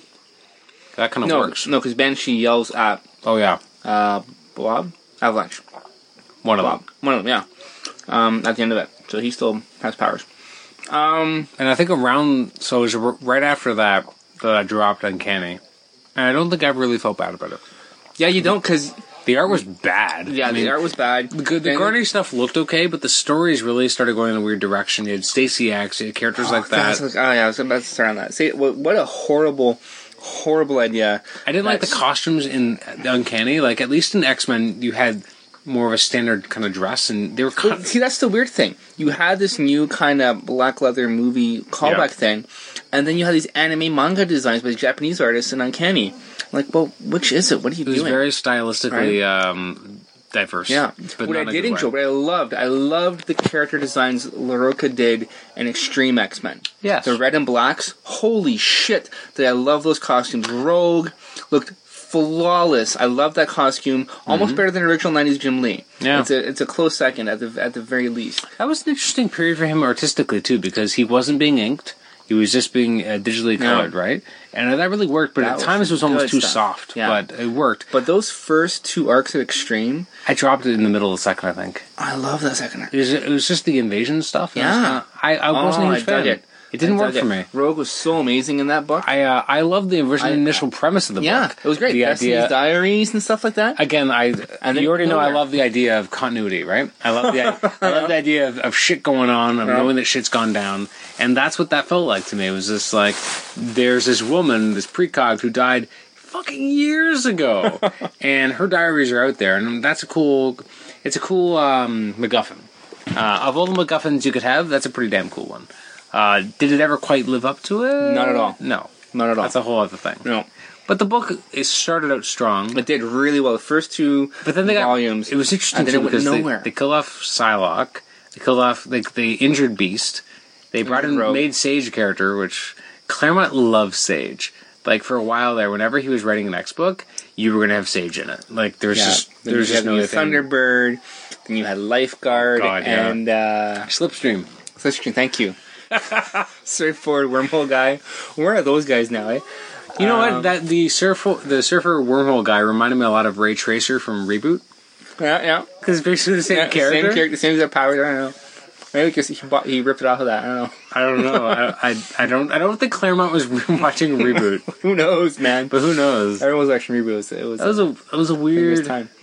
Yeah, it was kind of weird Yeah. because you had. I mean, I gotta say, if you're gonna have three different X books, at least have them be different. But they were I almost were. too different. I know. Like, they almost felt like they were from different times. Like Claremont's book at least was focused on something. Uh, For the initial for at least was yeah. initially, yeah. Morrison had a plan. He just didn't tell anyone what it was. And uh, as for Oh. the revolving door, I mean, you. Unfortunately, this is also the time of Austin. Chuck Austin. I mean, he's an interesting case of how did this writer get a become a writer. And he wrote some good stuff. Like his um, Exile stuff is actually passable. It's it's decent even. He created the concept of King Hyperion. Like there's some stuff he wrote that was good. Uh, there's also a lot of really bad stuff that he wrote, and unfortunately, a lot of it was in Uncanny X Men. A lot of it. And he also wrote some really bad stuff in Action Comics too. Um, so he wasn't just effing up Marvel; he was uh, he, was, he was screwing up DC Oh, too. he, He was, he's making the rounds. too. Eh? yeah. Yeah, it was. But it kind of yeah, it kind of led me out of of uh, the X books for a, a while. Uh, I remember picking up the twenty five cent issue. Um, I think Uncanny X Men four twenty five, and I'm like, nope, I just can't get into this. At the time, I don't think I was as big a fan of Garney's art as I am now. Um, and it was like you had Skin and a bunch of the Generation X characters crucified on the on the front steps of the um, of the X Men's mansion, and it just I didn't know it just wasn't what I wanted to read. And then reading like the weird, I would read about it online or the the beginnings of online or in Wizard, and having the stuff about like Warren and and Paige, and just a lot of it felt icky and weird. And I don't think Oh, I jumped. I don't think I jumped back on Uncanny until Claremont. Actually, uh, he came back right after uh, Austin left, and was right around the time Morrison's run ended. Because then Austin flipped over to X Men, and Uncanny was taken over by Claremont. And I started reading that, and that was actually okay. Because the first issue, you knew you were getting something classic when you're playing baseball. So, so it felt like a more classic book, and had Alan Davis on art, so it definitely felt retro. that was Um, with the Savage Land. that's, that's Savage Land with. It was a very long X-23. arc where you, yeah, X twenty three was introduced. She was into the main kind of X book because she'd been around but hadn't really been Yeah. in X Men yet. You also had a really ill advised, long running subplot with like Rachel turning into a dinosaur. I don't know if you remember that, like Rachel Gray. Strange Dinosaur? She turned into like a Or dinosaur. is that when character. the the Shi'ar Death Force came looking for the Summers? It was around that era. I feel like that happened just before. Like I'm a little fuzzy on the details yeah. because I again I kind of walked out, and then I I think I jumped back off after Claremont was on it a while. I jumped back off, and uh, around the Death Commando stuff actually, and I think I got back on with the with the Rise and Fall of the Shi'ar Empire, oh, that was good. which was much better, and I Oh, felt like a good. return to form, right? Uh, but yeah, so it was always hard for me to walk away from the X Men. Now, now I feel so divorced from the X Men because they've let me down so much. Um, they keep they keep reeling me in with some really good premises. Like the Messiah Complex is so good, and and a lot of it is built on promise, right? And the whole like um, with Cable when he had, first rescues Hope. What, what what is the the word he says? Because there's that like that line he says, something about dawn or I don't know. You know what I'm talking about, right? Like I do. And there's I this do remember now, but yeah. and it's really like it makes you excited. It makes you excited for where's this going to go? What kind of crazy adventure is this? It makes it feel like you're watching Terminator, but it's X Men comics, right? It never quite delivers though. Like and that's kind of disappointing. But that that was such a high watermark. Uh, you had stuff like Second Coming, which again had some really great moments, and you're really going to get there, and then not quite. I know. Uh, Messiah, the less said the better. Because what happens in between those various X events yeah. are nightmares too, right?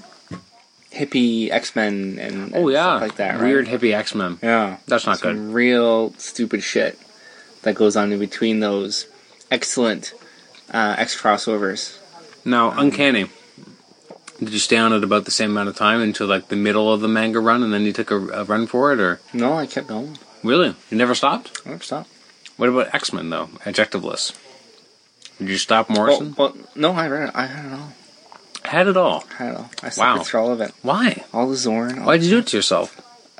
Because it was X Men. yeah. It was just something maybe, maybe used to doing. we'll get, let's get through this and and see what's See, what's next. Eventually, I had to. I remember. Yeah. The, I no, I had uh, made that decision for myself, but I remember years later. Um, Blind loyalty. Kelly was the one who kind of broke me free of the uh, the Exiles train. She was like, "Stop buying this. You don't like Exiles anymore." I love stuff. yeah, but remember when it got bad? Yeah, Morrison came. Morrison Exiles. No. Morrison never came on Exiles. Yeah. Morrison, No. Claremont. Sorry. Claremont. Okay, Claremont. I think it was post 100 where I think I, I must have jumped off. There was a moment where I, I was just like, or new Exiles. Yeah. I think- oh, bad. New Exiles, I made it to issue 100. But New Exiles, I couldn't make it all the way through. It was bad. Kelly was like, "You don't like this? Don't spend your money on this. It's not worth it." And I was like, "You're right. I can't do it." Exiles was my first book off when I used to read books. Really, Exiles was on top all the time. I loved Exiles. We've talked before. Like, we just want a new Exiles book. I do. Something with the con. Like, it doesn't need to be the same characters. It really Nope. doesn't. It could Nope. be anybody. Anybody. It doesn't need to be anything. Like, it could just be. You just want to see a, a nice hybrid between What If and and Quantum Leap. Yep. Like that's All you need. It's such a great premise. Yep. It's amazing that Claremont was able to screw it up. Well, you know what? The problem Because is the- he he made it. He had first of all he has a few favorite characters, and he makes everything about those favorite characters. And also, whereas before you would get like a two-parter and so much would happen. Now you get like a six-parter and nothing would happen. I know. You'd have like one reality for six issues, and before you get like one reality for two issues, maybe one, maybe Yeah. three. And that's what you need it to be. Yeah, it needed to be a fast paced. Like, Yeah. it wasn't about. It kind of Reading for trade. Well, not even that. Like if you, so I'm gonna make a movie reference here. Uh, if you think of the movie Minority Report, have you seen it? Yeah. So one thing that Spielberg had talked about is he didn't want to fall into the trap of some sci-fi movies where he spent a lot of the time explaining the world. He just wanted to jump into the world and you'd see it and you'd be fascinated by it and you'd kind of pick it up as he went along, but he didn't want to explain the technology. He didn't want to explain where they are and why they are. He just wanted to go. And that's what Exiles is at its best. It's not about explaining the minutia of why this world is different. It's very quick. This happened in the regular or what we're used to. Yeah. This is what happened here. Go. Yeah. Uh, waste two pages on it, not three issues. Like it wasn't about explaining all this deep stuff that's going on because it's not important. No, you don't need every detail of where everyone else sits in this universe. No. Here's the universe. Xavier is the bad guy. Yeah. Go. No, obviously, Right? the, the first year of, of Exiles, you got a few storylines that were tied into classic ones, or so something Yeah. that everyone would kind of know, like the Dark Phoenix saga. Everyone kind of has an idea. Exactly. But then you'd have a few stuff like you had like I think a world run. This is the first year and a half or so. You had a world that was run over by uh, lizards. That's not based on anything in particular. No. But it's just it was easy to kind of grasp. and You get it, go. Go. Exactly. And then- the the story needs to fo- the arcs need to focus on the characters jumping, mm-hmm. not the words they, they land on. Absolutely Right, that's and the- I think that's what Claremont didn't quite get. Exactly. And the other his thing, books were sorry. I don't necessarily think his books were bad. they were They bad. just I don't know if they were bad. I didn't enjoy them. you didn't enjoy them. That's okay. I, I, I- I think I'd like to go back and read them with a, a different eye and see if are they bad or are they just not what we were used to and at a very different pace. Because You're, that's probably correct. because I don't necessarily think there was anything wrong with the issues. Like there are some issues of Claremont's will point out and it's like no, that's just that's badly written or it's just not good, mm-hmm. not good plot. It's it's it's haphazard. But I feel like he did write some good stories. It's just not what we wanted and not what we were used to. And so we were spoiled on some of this. I mean, you had guys like Tony Bedard, Judd Winick doing these amazing exile stories that really felt like epics. Yeah. They would, and they would make two issues feel like an epic. Like I think Yeah. in the first year, the biggest arc you had was three issues, and that was the one that ended up with like the sacrifice of Thunderbird, and that felt like massive. Yeah. And it was only issue nine. I know. Like, and the fact that it would even hit you at all was a testament to the strength of the book. Hundred percent. Whereas some of Claremont stuff, I think he killed some people, maybe, but I don't even remember. It, it Like, wasn't. It, it wasn't the heart of what that book was all about. No. for sure. And I like to thing- rag on Cla- Claremont as much as the next person, but I feel like I'm going to give him a slight out here. Mm, Okay, fair enough. Plus, I feel like they need they. I feel like, unfortunately, I feel like they were like, we got to give him something. What do we got? And I feel like, unfortunately, well, it's unfortunate, and that happens sometimes. That I know. you know that, and I I like that they try to throw work to these legacy creators who deserve it. I mean, the X Men wouldn't be around if it wasn't for Claremont. No, and that's fine. right? So like giving him an issue to work on almost like a retirement plan. So at least he's got some income coming through. Like as much as we're sad that it was one of our favorite books, I can't fault him for giving him work, trying to get it. Say, hey, hey, Chris, let, let's get you working on Right. something. I also would have milked to the T the the mystery behind who was sending them on these They left it for four or five years. Yeah, but then it was Crystal Tower with bugs. I don't know. It maybe wasn't the greatest ending, Yeah, but it also led into a better status quo of them kind of being in charge of their own missions. Just kind of cool. Eh. And the World Tour era, I thought was a lot of fun. it was. Yeah, I think I think once World Tour ended, that's where it started to go down. For me. I felt always felt that, that Mimic should have lived and Morph should have died. Yeah. But they couldn't. They they, they knew that Morph was a bankable character in a way that Mimic wasn't. I loved Mimic. They made Mimic. Made, they made Oh, me love I agree, Calvin and- Rankin. Fuck Mimic. They made me love that guy. I know. Right? And I think uh, ha- killing AOA Morph would have been more powerful. Keep Blink because she's kind of the glue. But man, I, I was so sad to see because they made him uh, the one of the most amazing That's true. characters, heroes. The the powers they fought, they fought around with him for. Great stuff. Even I Great do remember stuff. issue like fifty fifty one where they had the the other Mimic and uh, Yeah. the Big M, and at the end, like the Big M realized that it was really like one thing. Like he thought it was that he was such a different guy, but it was really came down to one decision, and his entire life changed because of it. And he realized what he could have been, and then afterwards he becomes a good guy. Like they did some good stories there. Yeah, I think was it Tony Bedard? I think it was who wrote Uh, that one. I think so. I got to talk with him about Exiles, and that was a lot of fun to kind of be able to kind of see a little bit more of how the sausage is made, and you know, because that was such a great book. So that's our, I guess, '90s X Men. I'm surprised you you stayed all the way through. I said all the way Did you ever stop? Um, well, I'm buying Kenny today. No, right? I have extraordinary, but uh, so when when did it actually come off the rails. come off the rails? So I suffered through all that stuff. You stayed through through at least AVX, right? You're Yeah, still buying I, Uncanny I, at I that bought all, point. yeah, 'cause I bought all the AVX, so it's Yeah. insane.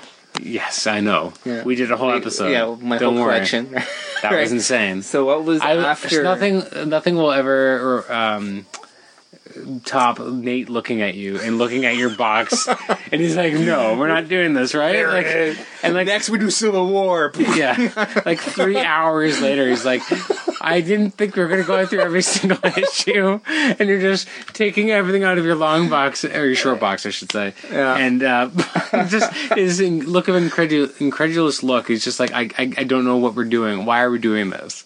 This isn't even that like I don't think he loved it right? Like I think he only read the first like the the main he book. made the core book and maybe a few extra issues. and, here and you yeah. and you just laid down the upon him. It was, it was hilarious. Here's like 60 issues. Let's do this.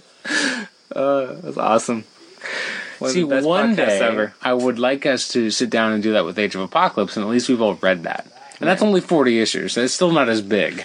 Very true. I think I feel like Well, that one could easily be like a Let's 10. do your omnibus. I don't have that. You will one day. I don't know about that. I might have It'll the new. happen. I may have the new reissued uh, trades Yeah. at some point. One day.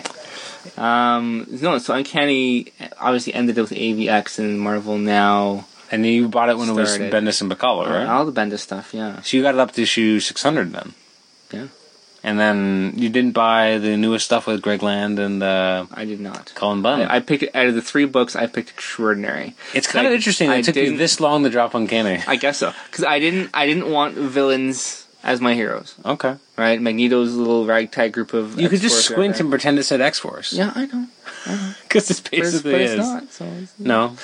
So I, I obviously I picked up a few issues with Apocalypse Wars, which obviously, which you, I now know now it had nothing. There's nothing. That, No. I bought all the books with that that banner. Here's a question: Of the things. three Apocalypse Wars books, which one did you enjoy the most? You're gonna hate me for this, but extraordinary.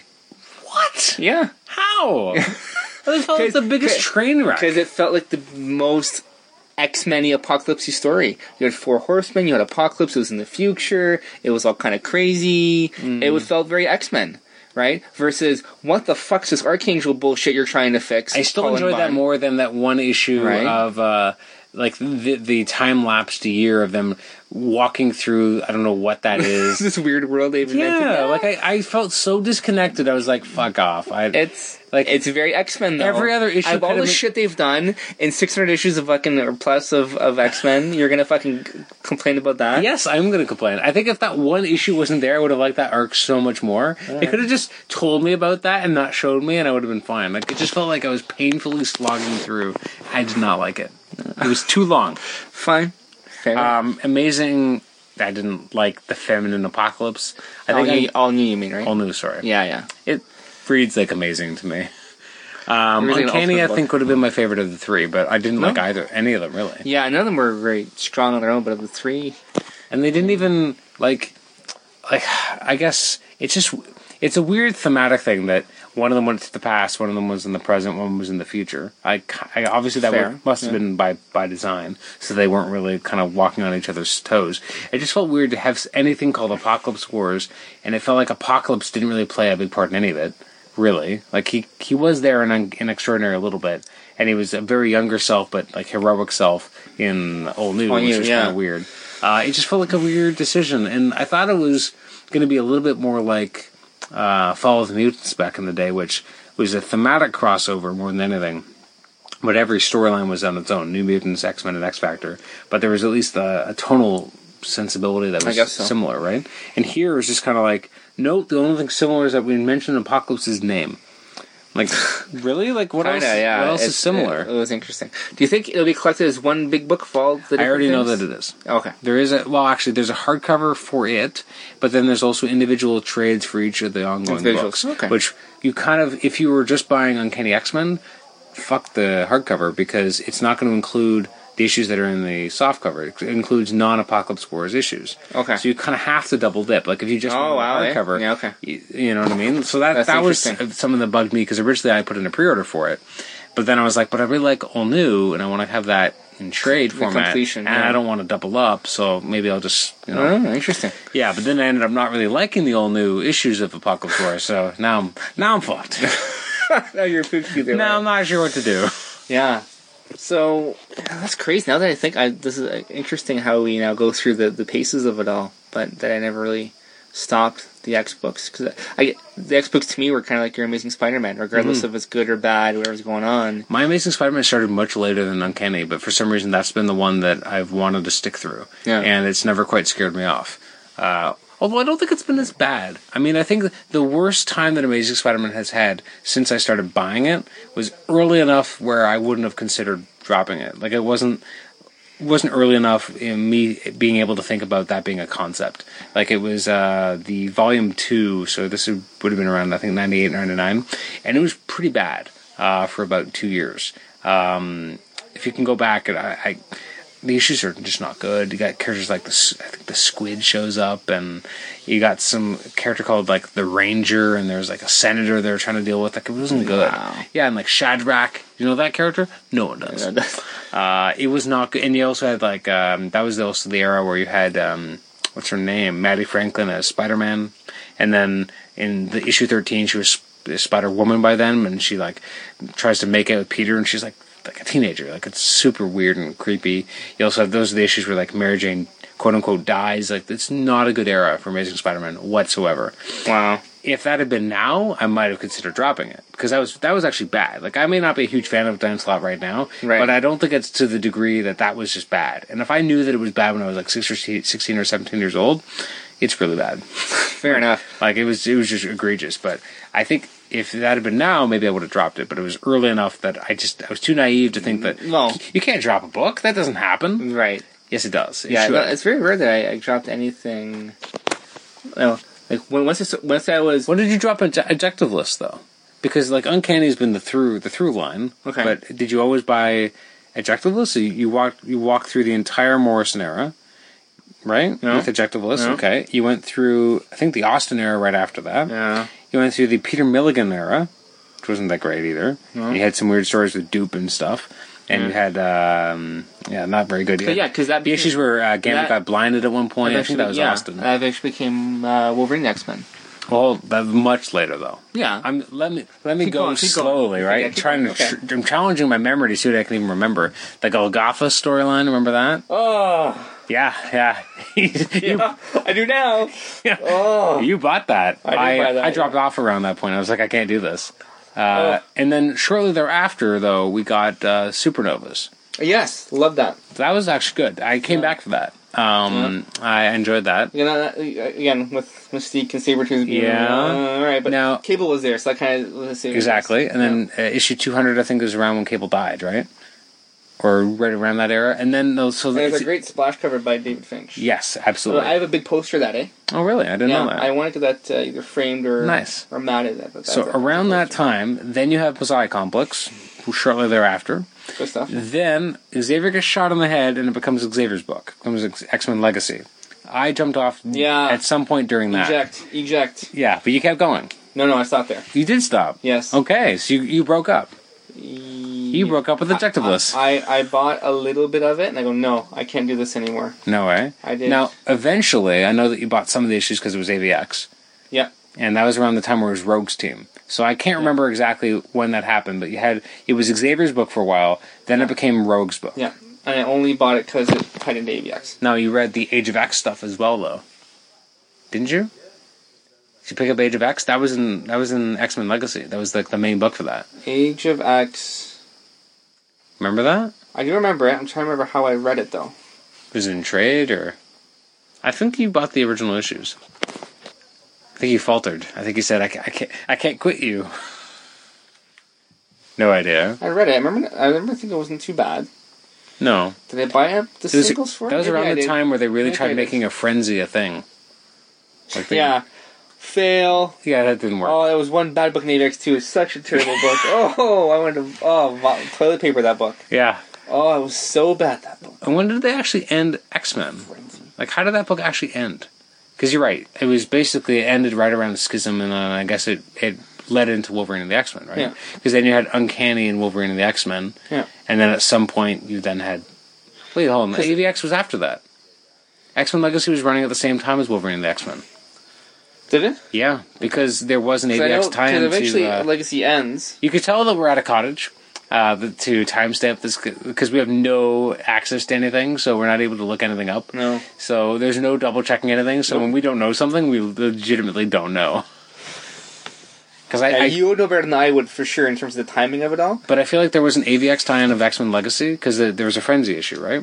There was. And it, And we also had X Men uh, Yeah, right. AVX issues of Wolverine X Men. You're so, right. You're right. You're right. so it was still running, but it was just Rogue's team, yes. her doing her own thing. yeah. were they based out of the school? Rachel, They must have been based yes, out of the they were school. based out of the school. So okay, so you dropped at some point, but you were, but you read, you ejected during X Men Legacy. Age of X. I I, know. for sure I came back AVX. I don't. I, I, I don't know how Yeah. I read the other one.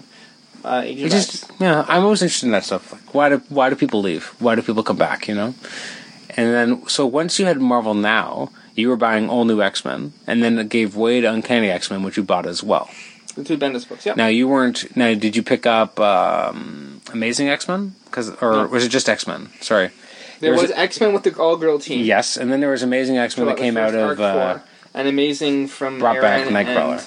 McGuinness, and I didn't. and that was after Wolverine and the. X Men ended, and they launched the second volume of Wolverine and the X Men, but Aaron wasn't writing it, and he was instead writing Amazing X Men, which was kind of the capper to his X Men run. This I remember. Sure. It's crazy. First of all, I'm surprised I remember half the shit. Yeah. Second of all, it's crazy how many like cancellations and relaunches there have been only in the last like six years. I know. It's You know, now. up until then, it was just like, nope, we just got two books, and now it's just like, nope, relaunch this, relaunch that, Yeah. name this, name that. calm down, Marvel. I know it's crazy. Yeah, they really got to calm it down. All right, well, thank you for talking about X Men comics. Any other last thoughts about X Men uh, in the '90s? What were, what were the characters that were kind of your favorite X Men in the '90s? That may not have been your favorite X Men characters afterwards or since, but Oh wow. Um, who do you think the '90s were kind to? Who do you think they were really mean to? For a while, Marrow I really enjoyed. Until they brought her to space and made her softer, yeah, like they they, they, changed they her look. her up. Yeah. Yeah, curved horns and stuff. It kind of like made her made it again. They made her more of a soap opera, right? Because she was kind of in love with Gambit. Am I wrong there? I think she had a crush on Gambit at some point, Did she? or was it Cannonball? I don't know. Or was she already demoted at that point? I can't remember. now. So much shit. So much shit. Mirror first, I liked it first. Uh, Maggot never really. Out of There's- the three, this was the big three X Men. Yeah. Yeah. Only only Marrow really survived that. Well, Maggot Cecilia was- Reyes is still around. Like, she is, but she never became anything. She. Romero was, something and then became nothing. So at least Cecilia is probably the most uh, has the most longevity. She does, but like I remember there. Was, I have a picture of her in a costume that she never wore. Oh yeah, that was the OZT uh, uh, like pr- uh, promo. Yeah. and they had them running towards you, and she was Yeah. wearing she had like a mask. Uh, no mask. Uh, I think it's like a half mask. No, no mask. Are you sure? Fairly sure. Okay, I know she had the yellow and gold. Yeah, it was a classic X Men kind of yeah. standard. I don't think. Maggot was wearing anything though. I think he was wearing No, his Maggot clothes. cloak and shit. Yeah. and Well, sorry, he wasn't naked. He just No, wasn't no. wearing like X clothes. Yeah, I guess the trench coat. Like she was the one with an X Men uniform. Did Marrow ever really three. wear an X Men uniform? No, she had so. her green and purple And yellow. Yellow, yeah. some yellow there. Yeah. Yeah, she was, I guess, the one who was, I guess, succeeded most as an X Men. X Men issue guest starring Spider Man, Joe Matter and stuff. Yeah, three forty six, Oh, I think. That That issue. well, that's amazing. Yeah. Like everything about that issue is just like, oh my god. Yeah. Like Joe Mad, you got to write, you got to Yeah. do X, uh, Spider Man at some point, which he did. Eventually, it took him years, It's crazy. like over a decade, but eventually, eventually he got to it. Unlike Battle Chasers, Uh, I, well, obviously, you know, uh, Wolverine's. Uh, he had a rough nineties. He, of course, he did. Yeah. He had a very like bandana wearing, like no nose. He was not good in Onslaught. He was, you know, stuck being this thing, and Yeah, he didn't really get to do much. Yeah. He didn't really fight Onslaught much at all. what could he do? Nothing. Right. He spent most of the uh, that that whole storyline finding out. finding out what happened, how it Yeah. became, right? Which is kind of weird. It seems like Wolverine gets always the weirdest jobs and events, right? Remember Yeah. Civil War? He goes underwater with uh, Oh, yeah. someone to find out, to find Nitro and Find try to Nitro, track him yeah. down. Uh, gets disintegrated, and they find out he can survive after being nothing but a skeleton, and Yeah. all kind of crazy stuff like that. It was Guggenheim shit, wasn't it? I might have been Yeah. with Humberto Ramos on art. at the time. Yeah, Wolverine to have very odd. He doesn't always get the no. Sort of this That was a really weird. Yeah, Yeah. that was a weird segment for Wolverine. It's also interesting that people forget that he lost his adamantium for like six years. long time. Like he lost it where issue seventy five basically, and he didn't get it back till one forty five. Yeah. So that's seventy issues. That's a long time for your marquee character to not have adamantium. Like that when that's his thing, right? Mm-hmm. Because people always say that you know things in comics don't last. They actually do longer than you realize. Absolutely. Uh, how long has Jean been dead? I mean, guess we have young Jean now as our proxy, but like old Jean's been dead, Morrison's run there. and that was like 2000 what four, five? Like it's been over ten years. Crazy. I guess we kind of had her an end song, but that wasn't. She wasn't back. She was just kind of there, and Not really. it's more the Phoenix saga, the Yeah. Phoenix Force, right? So it's interesting. Um, always, you know, had a thing for Cyclops. Used him a lot in Overpower, one of your Yeah. characters in the card game and stuff like that. He had a good '90s. He uh, had an ill-fated uh, flirtation with uh, Psylocke, licking motor oil off his face. Yes. Yeah, that's something I always remember. Yeah. Uh, sadly, uh, he got married, which was good. He went to the future, raised his son, went, came back, uh, got to finally get to know his son later. Uh, him, he, his wife didn't die till the 2000s, so really he was fine in the 90s. I guess his body got possessed right at the tail end of the 90s. But uh, Yeah. any He went downhill from there. From the twelve yeah, onwards, it was it was kind of the end of Cyclops. it was kind of like, well for a while they were kind of shitting on Cyclops the way they like to shit on um, Xavier Yeah. because we haven't had like a like really classic um, Xavier who was you know still a good guy like like like not that he needs to be a saint but we had Yeah. Saint Xavier in the beginning of the nineties. because they kind of brought him back to the book. He made him the heart of the book again, and then they made him onslaught, and it was just like this is going to be downhill. And uh, we, but and then again, as the '90s bore on, he just kind of got a little bit more mired in. And not knowing what to do with him, he had no powers for a while. Then he had powers. He was leading a brotherhood, and then in the 2000s, then they really just went they went to hell. Like they took him apart completely, Sure. made him a dick. Like he was always a jerk. Like we all we all know that Kitty Pryde's you know Professor Xavier is a jerk, and that's that's a classic moment. But like at the time, he wasn't actually a jerk. He, she just thought he was a jerk. Right. Now he's an actual douchebag. Exactly. He had a rough nineties. He did. Jean had a good nineties. She got married. I think I guess she lost her husband at the very tail end, but Yeah. otherwise she had a pretty good time. Wasn't bad. No, it was terrible. Always loved Rogue, Yeah. obviously. Um, she now extreme she was, was fine until Extreme screwed her up at the end. Again, that was 2000, so 90s were okay for her too. Uh, Gambit had a good 90s. Well, in the middle was Well, look at that. Look at the, the, the cartoon cast. yeah, You know, everyone did pretty good. except for Jubilee. Well, Jubes. The the more the decade wore on, the farther away she got from the X Men, and the more Gen she X became Gen like X. Yeah, and unfortunately, being part of Gen X didn't actually bring you anything because where's Gen X now? Yeah, I know. Like we don't even know where we don't even know where Jubilee is. But right Jubilee now. was is that token TV show character. Was like every TV show, any Marvel property, Yeah, you know, there's always that token character that maybe shouldn't be there. You know, whether Avengers Assemble had Falcon, Yeah. or you had Reptile in you know uh, Superhero Squad. yeah. Um, So, are you agreeing with the honest trailer that said uh, "Stop trying to make Jubilee happen"? Because they tried really hard. Like, I don't think she was ever as like she wasn't really an X Man in X Men. Like she was never really on the team in the same way. Like she didn't go on every mission. She wasn't. She was on the. She was on the gold team. She was still there. She was around. Yeah. But she half the time she was like reading. Character. She's reading stories to Illyana as she was dying. Like that's what her her kind of her thing yeah. was. Uh, Colossus had a bit of a rough '90s you know, he kind of defected from the X Men. His, his sister died. His his brother died. He had a lot of shit going on. He, you know, became a bad guy. Got his mind screwed up a little bit. Then got to be part of Excalibur and watch his his uh, ex girlfriend uh, nail Pete Wisdom. Like that can't be that can't be a good time. Colossus history is pretty fucking rough. Yeah, Like he's not even a character that necessarily has a lot happening to him. But when something happens to him, it's usually shitty. I know. Or he's cheating on Kitty. Like things. Yeah, he is a real short on the stick. yeah. I, I you know, we, when uh, Joss brings him back, you know, he has some a great moment, great return, and then Mm-hmm. Yeah. they very surely flush that all down the toilet after that yeah. glorious run. You know, it's it's crazy. And yeah, actually, I'd say the last decade for Colossus has been really rough. Like him becoming Juggernaut was kind of cool, but a lot of other stuff has just not worked. Nope. Uh, and the yeah, ripping apart him and Kitty didn't really jive for me as a reader. No, him as a, the Phoenix Five, all that kind of stuff was just terrible. Well, final thoughts as we close out our inventory episode. Our inventory episode.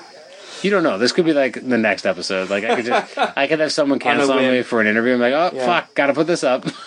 At the end of the day, they- you and I both love the X Men for better or for worse, I guess. Um, Apparently, you love them a little bit better. A little bit more, You yeah. stayed with them more. I stayed with them more. I suffered I've stayed with stuff. Spidey more. Yeah. If, well, for Spidey, for me, was a He's big Ben. roller coaster, right? Well, uh, Ben was a big part of it. Obviously, uh, I stopped at Revelations. I hopped back on around the Slingers stuff, by buying more of the Slingers book versus what Peter was actually doing Yeah, yeah. out of the spin-off. Did you actually read the Identity Crisis books when they first came out? When he took on those identities, or, or was no, I, I read. just I Slingers? picked up Slingers after the fact, and then I kind of after the fact? I didn't even think that was possible. I think I thought it was so underprinted that that wasn't even a feat you could do. I love Slingers. I love Slingers. Great. I'm. I'm actually surprised it hasn't had a trade yet. yes, never been reprinted. because It's, I I, have that. a lot of weird stuff has started being Maverick. reprinted. Two Oh. things I own that don't have never been reproduced. I wonder when they'll get the Maverick. Everything gets reprinted someday. No, I know it will. Yeah, no, I'll definitely buy it. and- like one of the big for 'em. watermarks for me on the uh, yes everything will be reprinted well, first of all the shattering in x-men i never like i was just like really obviously now I, I know that they'll eventually do everything but there was a, a marvel book called conspiracy it was a two-part miniseries way back in the day it was obviously trying to cash in on uh, more of a painted style like marvel's but not nearly as detailed um, actually i think it might have been by Igor Kordey actually I, who i did not like on um, he was the new x-men fill-in artist know, during like the earlier part of the run when Quitely couldn't quite meet his deadlines. Okay. And there were some really ugly issues in space. Igor Kordey was the artist, and it was not the right fit for him at all. I've read some really good stuff by him. X Men wasn't it. His Cable was fine, or his Soldier X or whatever it was, but not not X Men. Okay. Um, where was I going with this? I lost my whole entire train of thought. Oh. Something about Igor Kordey, and I lost it. Okay. Anyway, I don't know. Fuck, that's frustrating. Um, there's a hop back on with slingers and hopped off again. Um, oh yes, Oh. I remember now. Conspiracy. This book, this two issue book, got reprinted in a, a Marvel's companion. It has nothing to do with Marvels at all. They took a bunch of books that were obviously inspired by the success of Marvels and put them into a companion book. And then when I found out about that and found out that that was going to be in there, that was enough for me to buy this $35 trade. Like, just to get those two issues reprinted into something. And I ended up reading some comics that I don't think I ever would have read otherwise. Like, like I, I don't even think you could find it. Like, there's this creepy. I really enjoyed it though. It was a story about um, a Wonder Man fan club. Now, Wonder Man died in their mid to early 90s in Force Works number one, and he was considered dead for years until I think 98 uh, when uh, Kurt Busiek brought him back.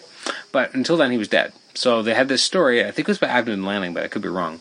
Um, basically about this fan club that absolutely worships uh, Simon Williams, and he dies. And what this fan club goes through, and these two people are like almost. This one girl is almost suicidal. Like it's very depressing, but very powerful about how people can get so attached to celebrities and really kind of think that they know them, but they don't. Um, and which, in light of our celebrity culture now, is almost more prevalent because people like tweet with people and they'll tweet at a celebrity and think that that somehow means something, but it doesn't. It just means that celebrity happened to retweet something. It doesn't mean you have a connection with that person. Uh, but the, some people will take it that way, and it was just really deep story. And I have always actually, I think that's one thing I forgot to ask Dan Abnett about. I asked him about a lot. Didn't ask him about that, but I'd like to ask him like, where did that come from? Where did that kind of story come from? And I've always been curious. I'm the only one probably in the world who cares. I want to know what happens with those characters. These these Wonder Man loving fanboys. wow. Yeah. Anyway, Okay. go, go on. X Men. So Yeah, back to X Men. Let- let back to stuff that people care about, not Wonder Man. let me flip this to you. So the X books right now are in a very interesting place. We had hoped post Secret Wars that they would kind of quote unquote fix the X Men or, or do something better with them with what they have done. Yes. right? Um, so, if you, so what? Quick yes or no question: Do you believe the X Men need Xavier to come back? No. Okay. I don't think because Xavier isn't the saint he was in the early '90s. I think that's part of why. Um, I don't think he's something that they necessarily need anymore. I feel like there's a lot of characters that are on the X Men or in the X Men titles who don't even know Xavier. Like, he, like they might know of him to hear of him, but I don't think they necessarily have that connection with him anymore. Like, if you think about the, he matters when people know him as the teacher, when they know him as uh, Right. So and- let's say he hasn't the been same, so long. The same time displaced character, young X Men, if Yeah. their Xavier comes. No, No? I don't think that. That's just a slightly douchier, but yet still douchey Xavier. Okay. So I- you you have clearly been tainted by. I think they've ruined Xavier a little Okay. bit. Yes, Okay. I, I think they've they've. I don't think you can have Xavier coming back having the same level of impact it had in the past because they've kind of ruined him a little by giving him the dark side or making him have ulterior motives. It's kind of ruined him a little. So what is the X? What what is the X Men book that? If this was on UIK number one, what are the X Men book that would Adam Chapman would want? I want them back. I want them back at the Xavier Institute. I know that seems stupid because I just In said that, I just said we don't. Limbo. Well, I just said we don't need Xavier, right? But I still like it to be the Xavier school. I don't necessarily need it to be the Jean Grey school. Um, that always felt weird to me that it was Wolverine that established it, and it never quite vibed for me enough. I kind of wanted to. I wanted to feel. I don't know. I want to say new reader friendly without actually meaning that because I don't want to have Krakoa on the island or I don't want to have Krakoa on on the grounds. I want them to have a school. isn't- was a little extreme with his. it was very over the top on Yeah. that stuff. Like I want it to be a school. I wanted. I want. Part of me wants them to. I want the genie to go back in the bottle in a way that I know they can't. I kind of want them to have a secret base of operations. Uh, have the school be their place, but have no one really know about it. That I don't think we're ever going to get that. I don't think we can. I don't think they can roll back the clock that way. There was a time when Xavier wasn't known as a mutant. Um, I don't necessarily need that, but that was kind of always an interesting level that the X Men had identities, kind of. Like they never had secret identities like Spider Man did, but they also weren't like going on TV and being like, "I'm Scott Summers of the X Men." No, that wasn't a thing. There was Cyclops of the X Men. Some people would know, but he wouldn't. He wouldn't come out and say he was Cyclops, uh, Scott Summers. Like there's just a certain level there. You got to have. I want the stakes sometimes to be lower. I want smaller stakes. Because if you read a lot of like the older stories, like if, when we were reading in the '90s, how many of those stories were just like little stories? Like they weren't big. Some of them were just like um, the issue right after Onslaught happened, where it was an entire issue really of them slowly congregating for lunch for breakfast. Literally the entire issue, it was just people slowly showing up for breakfast, having a little bit of an interaction with each other, and dealing with the fact that they just got through Onslaught. That was an issue, and it was still a good issue. Granted, it had Joe Mad art. Um, I think I had Joe Mad. Yeah, it was. But like, and and like that issue, you had you know Wolverine trying to convince Xavier to like come to breakfast with everyone. He's like, I can't. I don't can't be around people because of onslaught coming out of him. Like, it was literally an entire issue where no action happened at all, and yet it was still riveting. It still it still made me care. I want I want low stakes again. I want and then when the big stakes happen, they feel like big stakes. Whereas if every issue is the big stakes, it's kind of like every movie these days, or every comic book movie. Usually, everything's the end of the world. Sometimes I want an, an Ant Man where it's not about the end of the world. It's about one, like literally one little adventure. Like it's not Right. about One guy saving his daughter. yeah, like th- then that's okay. And and I miss I miss low stakes because the more low stakes you have, when you throw in a high stakes thing, it means something. If every single adventure is the whole world's going to blow up, it makes everything feel like less important. Like Right. that's just Tuesday. You know what I mean? Like it's not like whereas it's like oh, it's the first of the month. Like you know, not the just you know this is going to happen every week type of thing. It's kind of like I mean, TV series fall into the same type of trap. Buffy the Vampire Slayer definitely fell into that kind of trap where the more of the big, you know, kind of world-ending things we happen, or the new this is the scariest thing you ever deal with, the less it, it actually made it feel that way. So look, I kind of want it to be low stakes. I want them to be back at the Xavier Mansion. I want the team to feel small. I don't want. They have so many X characters that it's easy to get lost. Yeah. Because and maybe I don't necessarily need an, an X book for every X character. I think maybe you ship some of them off and you explain where they're going or why. Uh, I don't necessarily need a long dossier on where they went, but just to know that they're out there, that they're doing their own thing. Maybe they've graduated, maybe they're living lives. I want the characters to actually feel like they're not just constantly running from danger to danger. I want to know who these characters are, and I feel like again, this is part of the problem with having these big events not just the Marvel line-wide ones, but also the smaller ones, but that are still events and of scope and scale, is that you don't get to really understand who these people are. Now, the one thing I kind of liked about the issue I already made fun of and didn't like of uh, Apocalypse Wars and Extraordinary, where you had them slowly walking through all these different you know apocalypse worlds is that you did get some good characterization on those guys on what it was like for them to go through this hellish year and how they their perspe- perceptions of things changed. Uh, they changed as people. That part I liked. The actual what they were walking through, I didn't. Right. Um, but the, the effect it had on the characters themselves, I liked. I don't know if that answered your question at all. It does. But lower stakes. Very good. What do you think? If the X Men can be quote unquote righted, not necessarily that they're No, wrong. I, now. no, I agree. I think they got to go back to the core of what the X Men were, and what is that? Which is the school. Yeah, Just going back, the school. they have a school right now, but we don't really get to see it, right? Well, but it's stuck in limbo. Like, what does that even mean? Yeah. Like- we, don't need that. No, you think the kids want to be normal, right? Like the whole idea was that you had these people who really just wanted to be human, Yeah. or uh, they don't, they didn't want to have to be X Men. The whole idea is they they wanted to eventually get, achieve a world where they didn't have to fight anymore. Well, you, you dropped the ball right away when you take us back to um, crap. Take us back to crap. Got it. No, no. no. Uh, sorry, what was the uh, storyline called? Before Messiah Complex, before Second Coming, um, when all, when all the mutants were, were dying. What was it called? The brief little. Dec- decimation? No, no, no. No. Uh, a bunch of short stories at the back of all the books. Uh, endangered species. And thank you, right? You, you went back to Endangered Species, where suddenly no more mutants are born because the Terrigen Mists are fucking with every all the mutants and so like you already had If- gotten past that when, when you knew more mutants were being No. born again. yeah, we kind of Right. had that story, right? You had that. So I don't know when you decide to go, oh, let's do this Terrigen Mist thing, and then revert back to what we were, you know, however many years ago it was. Hmm.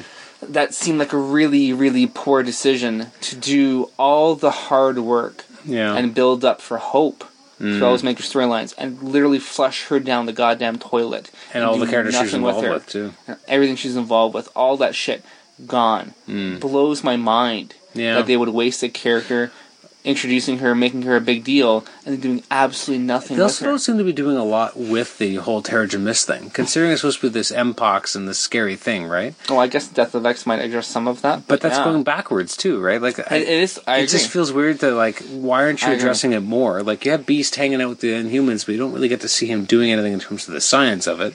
And you have the is he there uncanny, as a mole almost? Like, I don't know. know. The Uncanny X Men are obviously trying to like they're kind of fighting their own at some Yeah. point, right? Like it's yeah, it, they don't really know what they're doing with I it, know. and like and like Rogue's sick, but like it's very inconsistent as well over an Uncanny Avengers. Like, yeah, I feel like they they introduced a concept that they really didn't know what to do with it. Right. That being said, not the first time that's happened because we had Legacy Virus in the '90s.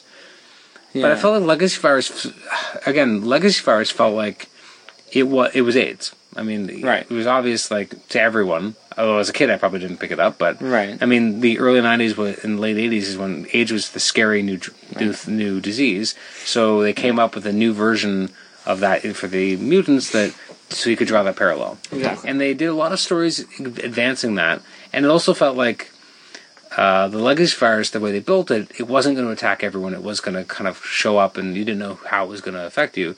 Whereas Mpox, it feels like once you're exposed, you should just die, right? Like yeah, it's this weird big floating cloud. it's this cloud, and I don't know a- how the Terrigen Mist is still activating people. Like, how is this cloud still moving? How is it not dissipated yet? Like, I Yeah. don't think they really thought it It's through. a very bizarre concept. I'm not a Whereas the contagion that was Legacy Virus felt like I don't think they ever had a plan for how it was going to end, but Yeah. it definitely felt like they were at least they knew what it was and how they were going to extrapolate and have it develop. Um, and now again, we're getting a retread on that, and it doesn't feel like it's not trying to kind of ape a real storyline or like a real world thing. It's not doing a real world parallel. Right. It's just kind of there to make the X Men and, and Inhumans hate each other Yeah, for what? Like that, feel, even that feels like very artificial. Uh, is it supposed to make me feel like, oh yeah, fuck you, mutants? I want Inhumans in my MCU movies. like I don't know what the point is. yeah. I don't know what it is. and that movie's not know? coming for years. I know. So It's it's a bizarro thing, you know. Um, yeah, and like having Rogue being the only person who cares that Xavier's brain is running on Red Skull, that's weird too. right? And no one else cares. No, Um, maybe maybe Cyclops would care if he wasn't quote unquote maybe dead. yeah, but even even the original Action Marvel now Yeah, didn't care. No. So Well, that was I, I'm going to chalk that up a little bit to just totally different editorial offices that didn't care about crossing the streams. yeah. Plus, Bendis writes his own stories. no, right? I know, and that's He's like, "What's going on with Xavier? Yeah, I'm good. exactly. And, I'll write my own story." Yeah, which is which is completely unfortunate. So yeah, no, I think you want to go back to basics. You want to go back to roots.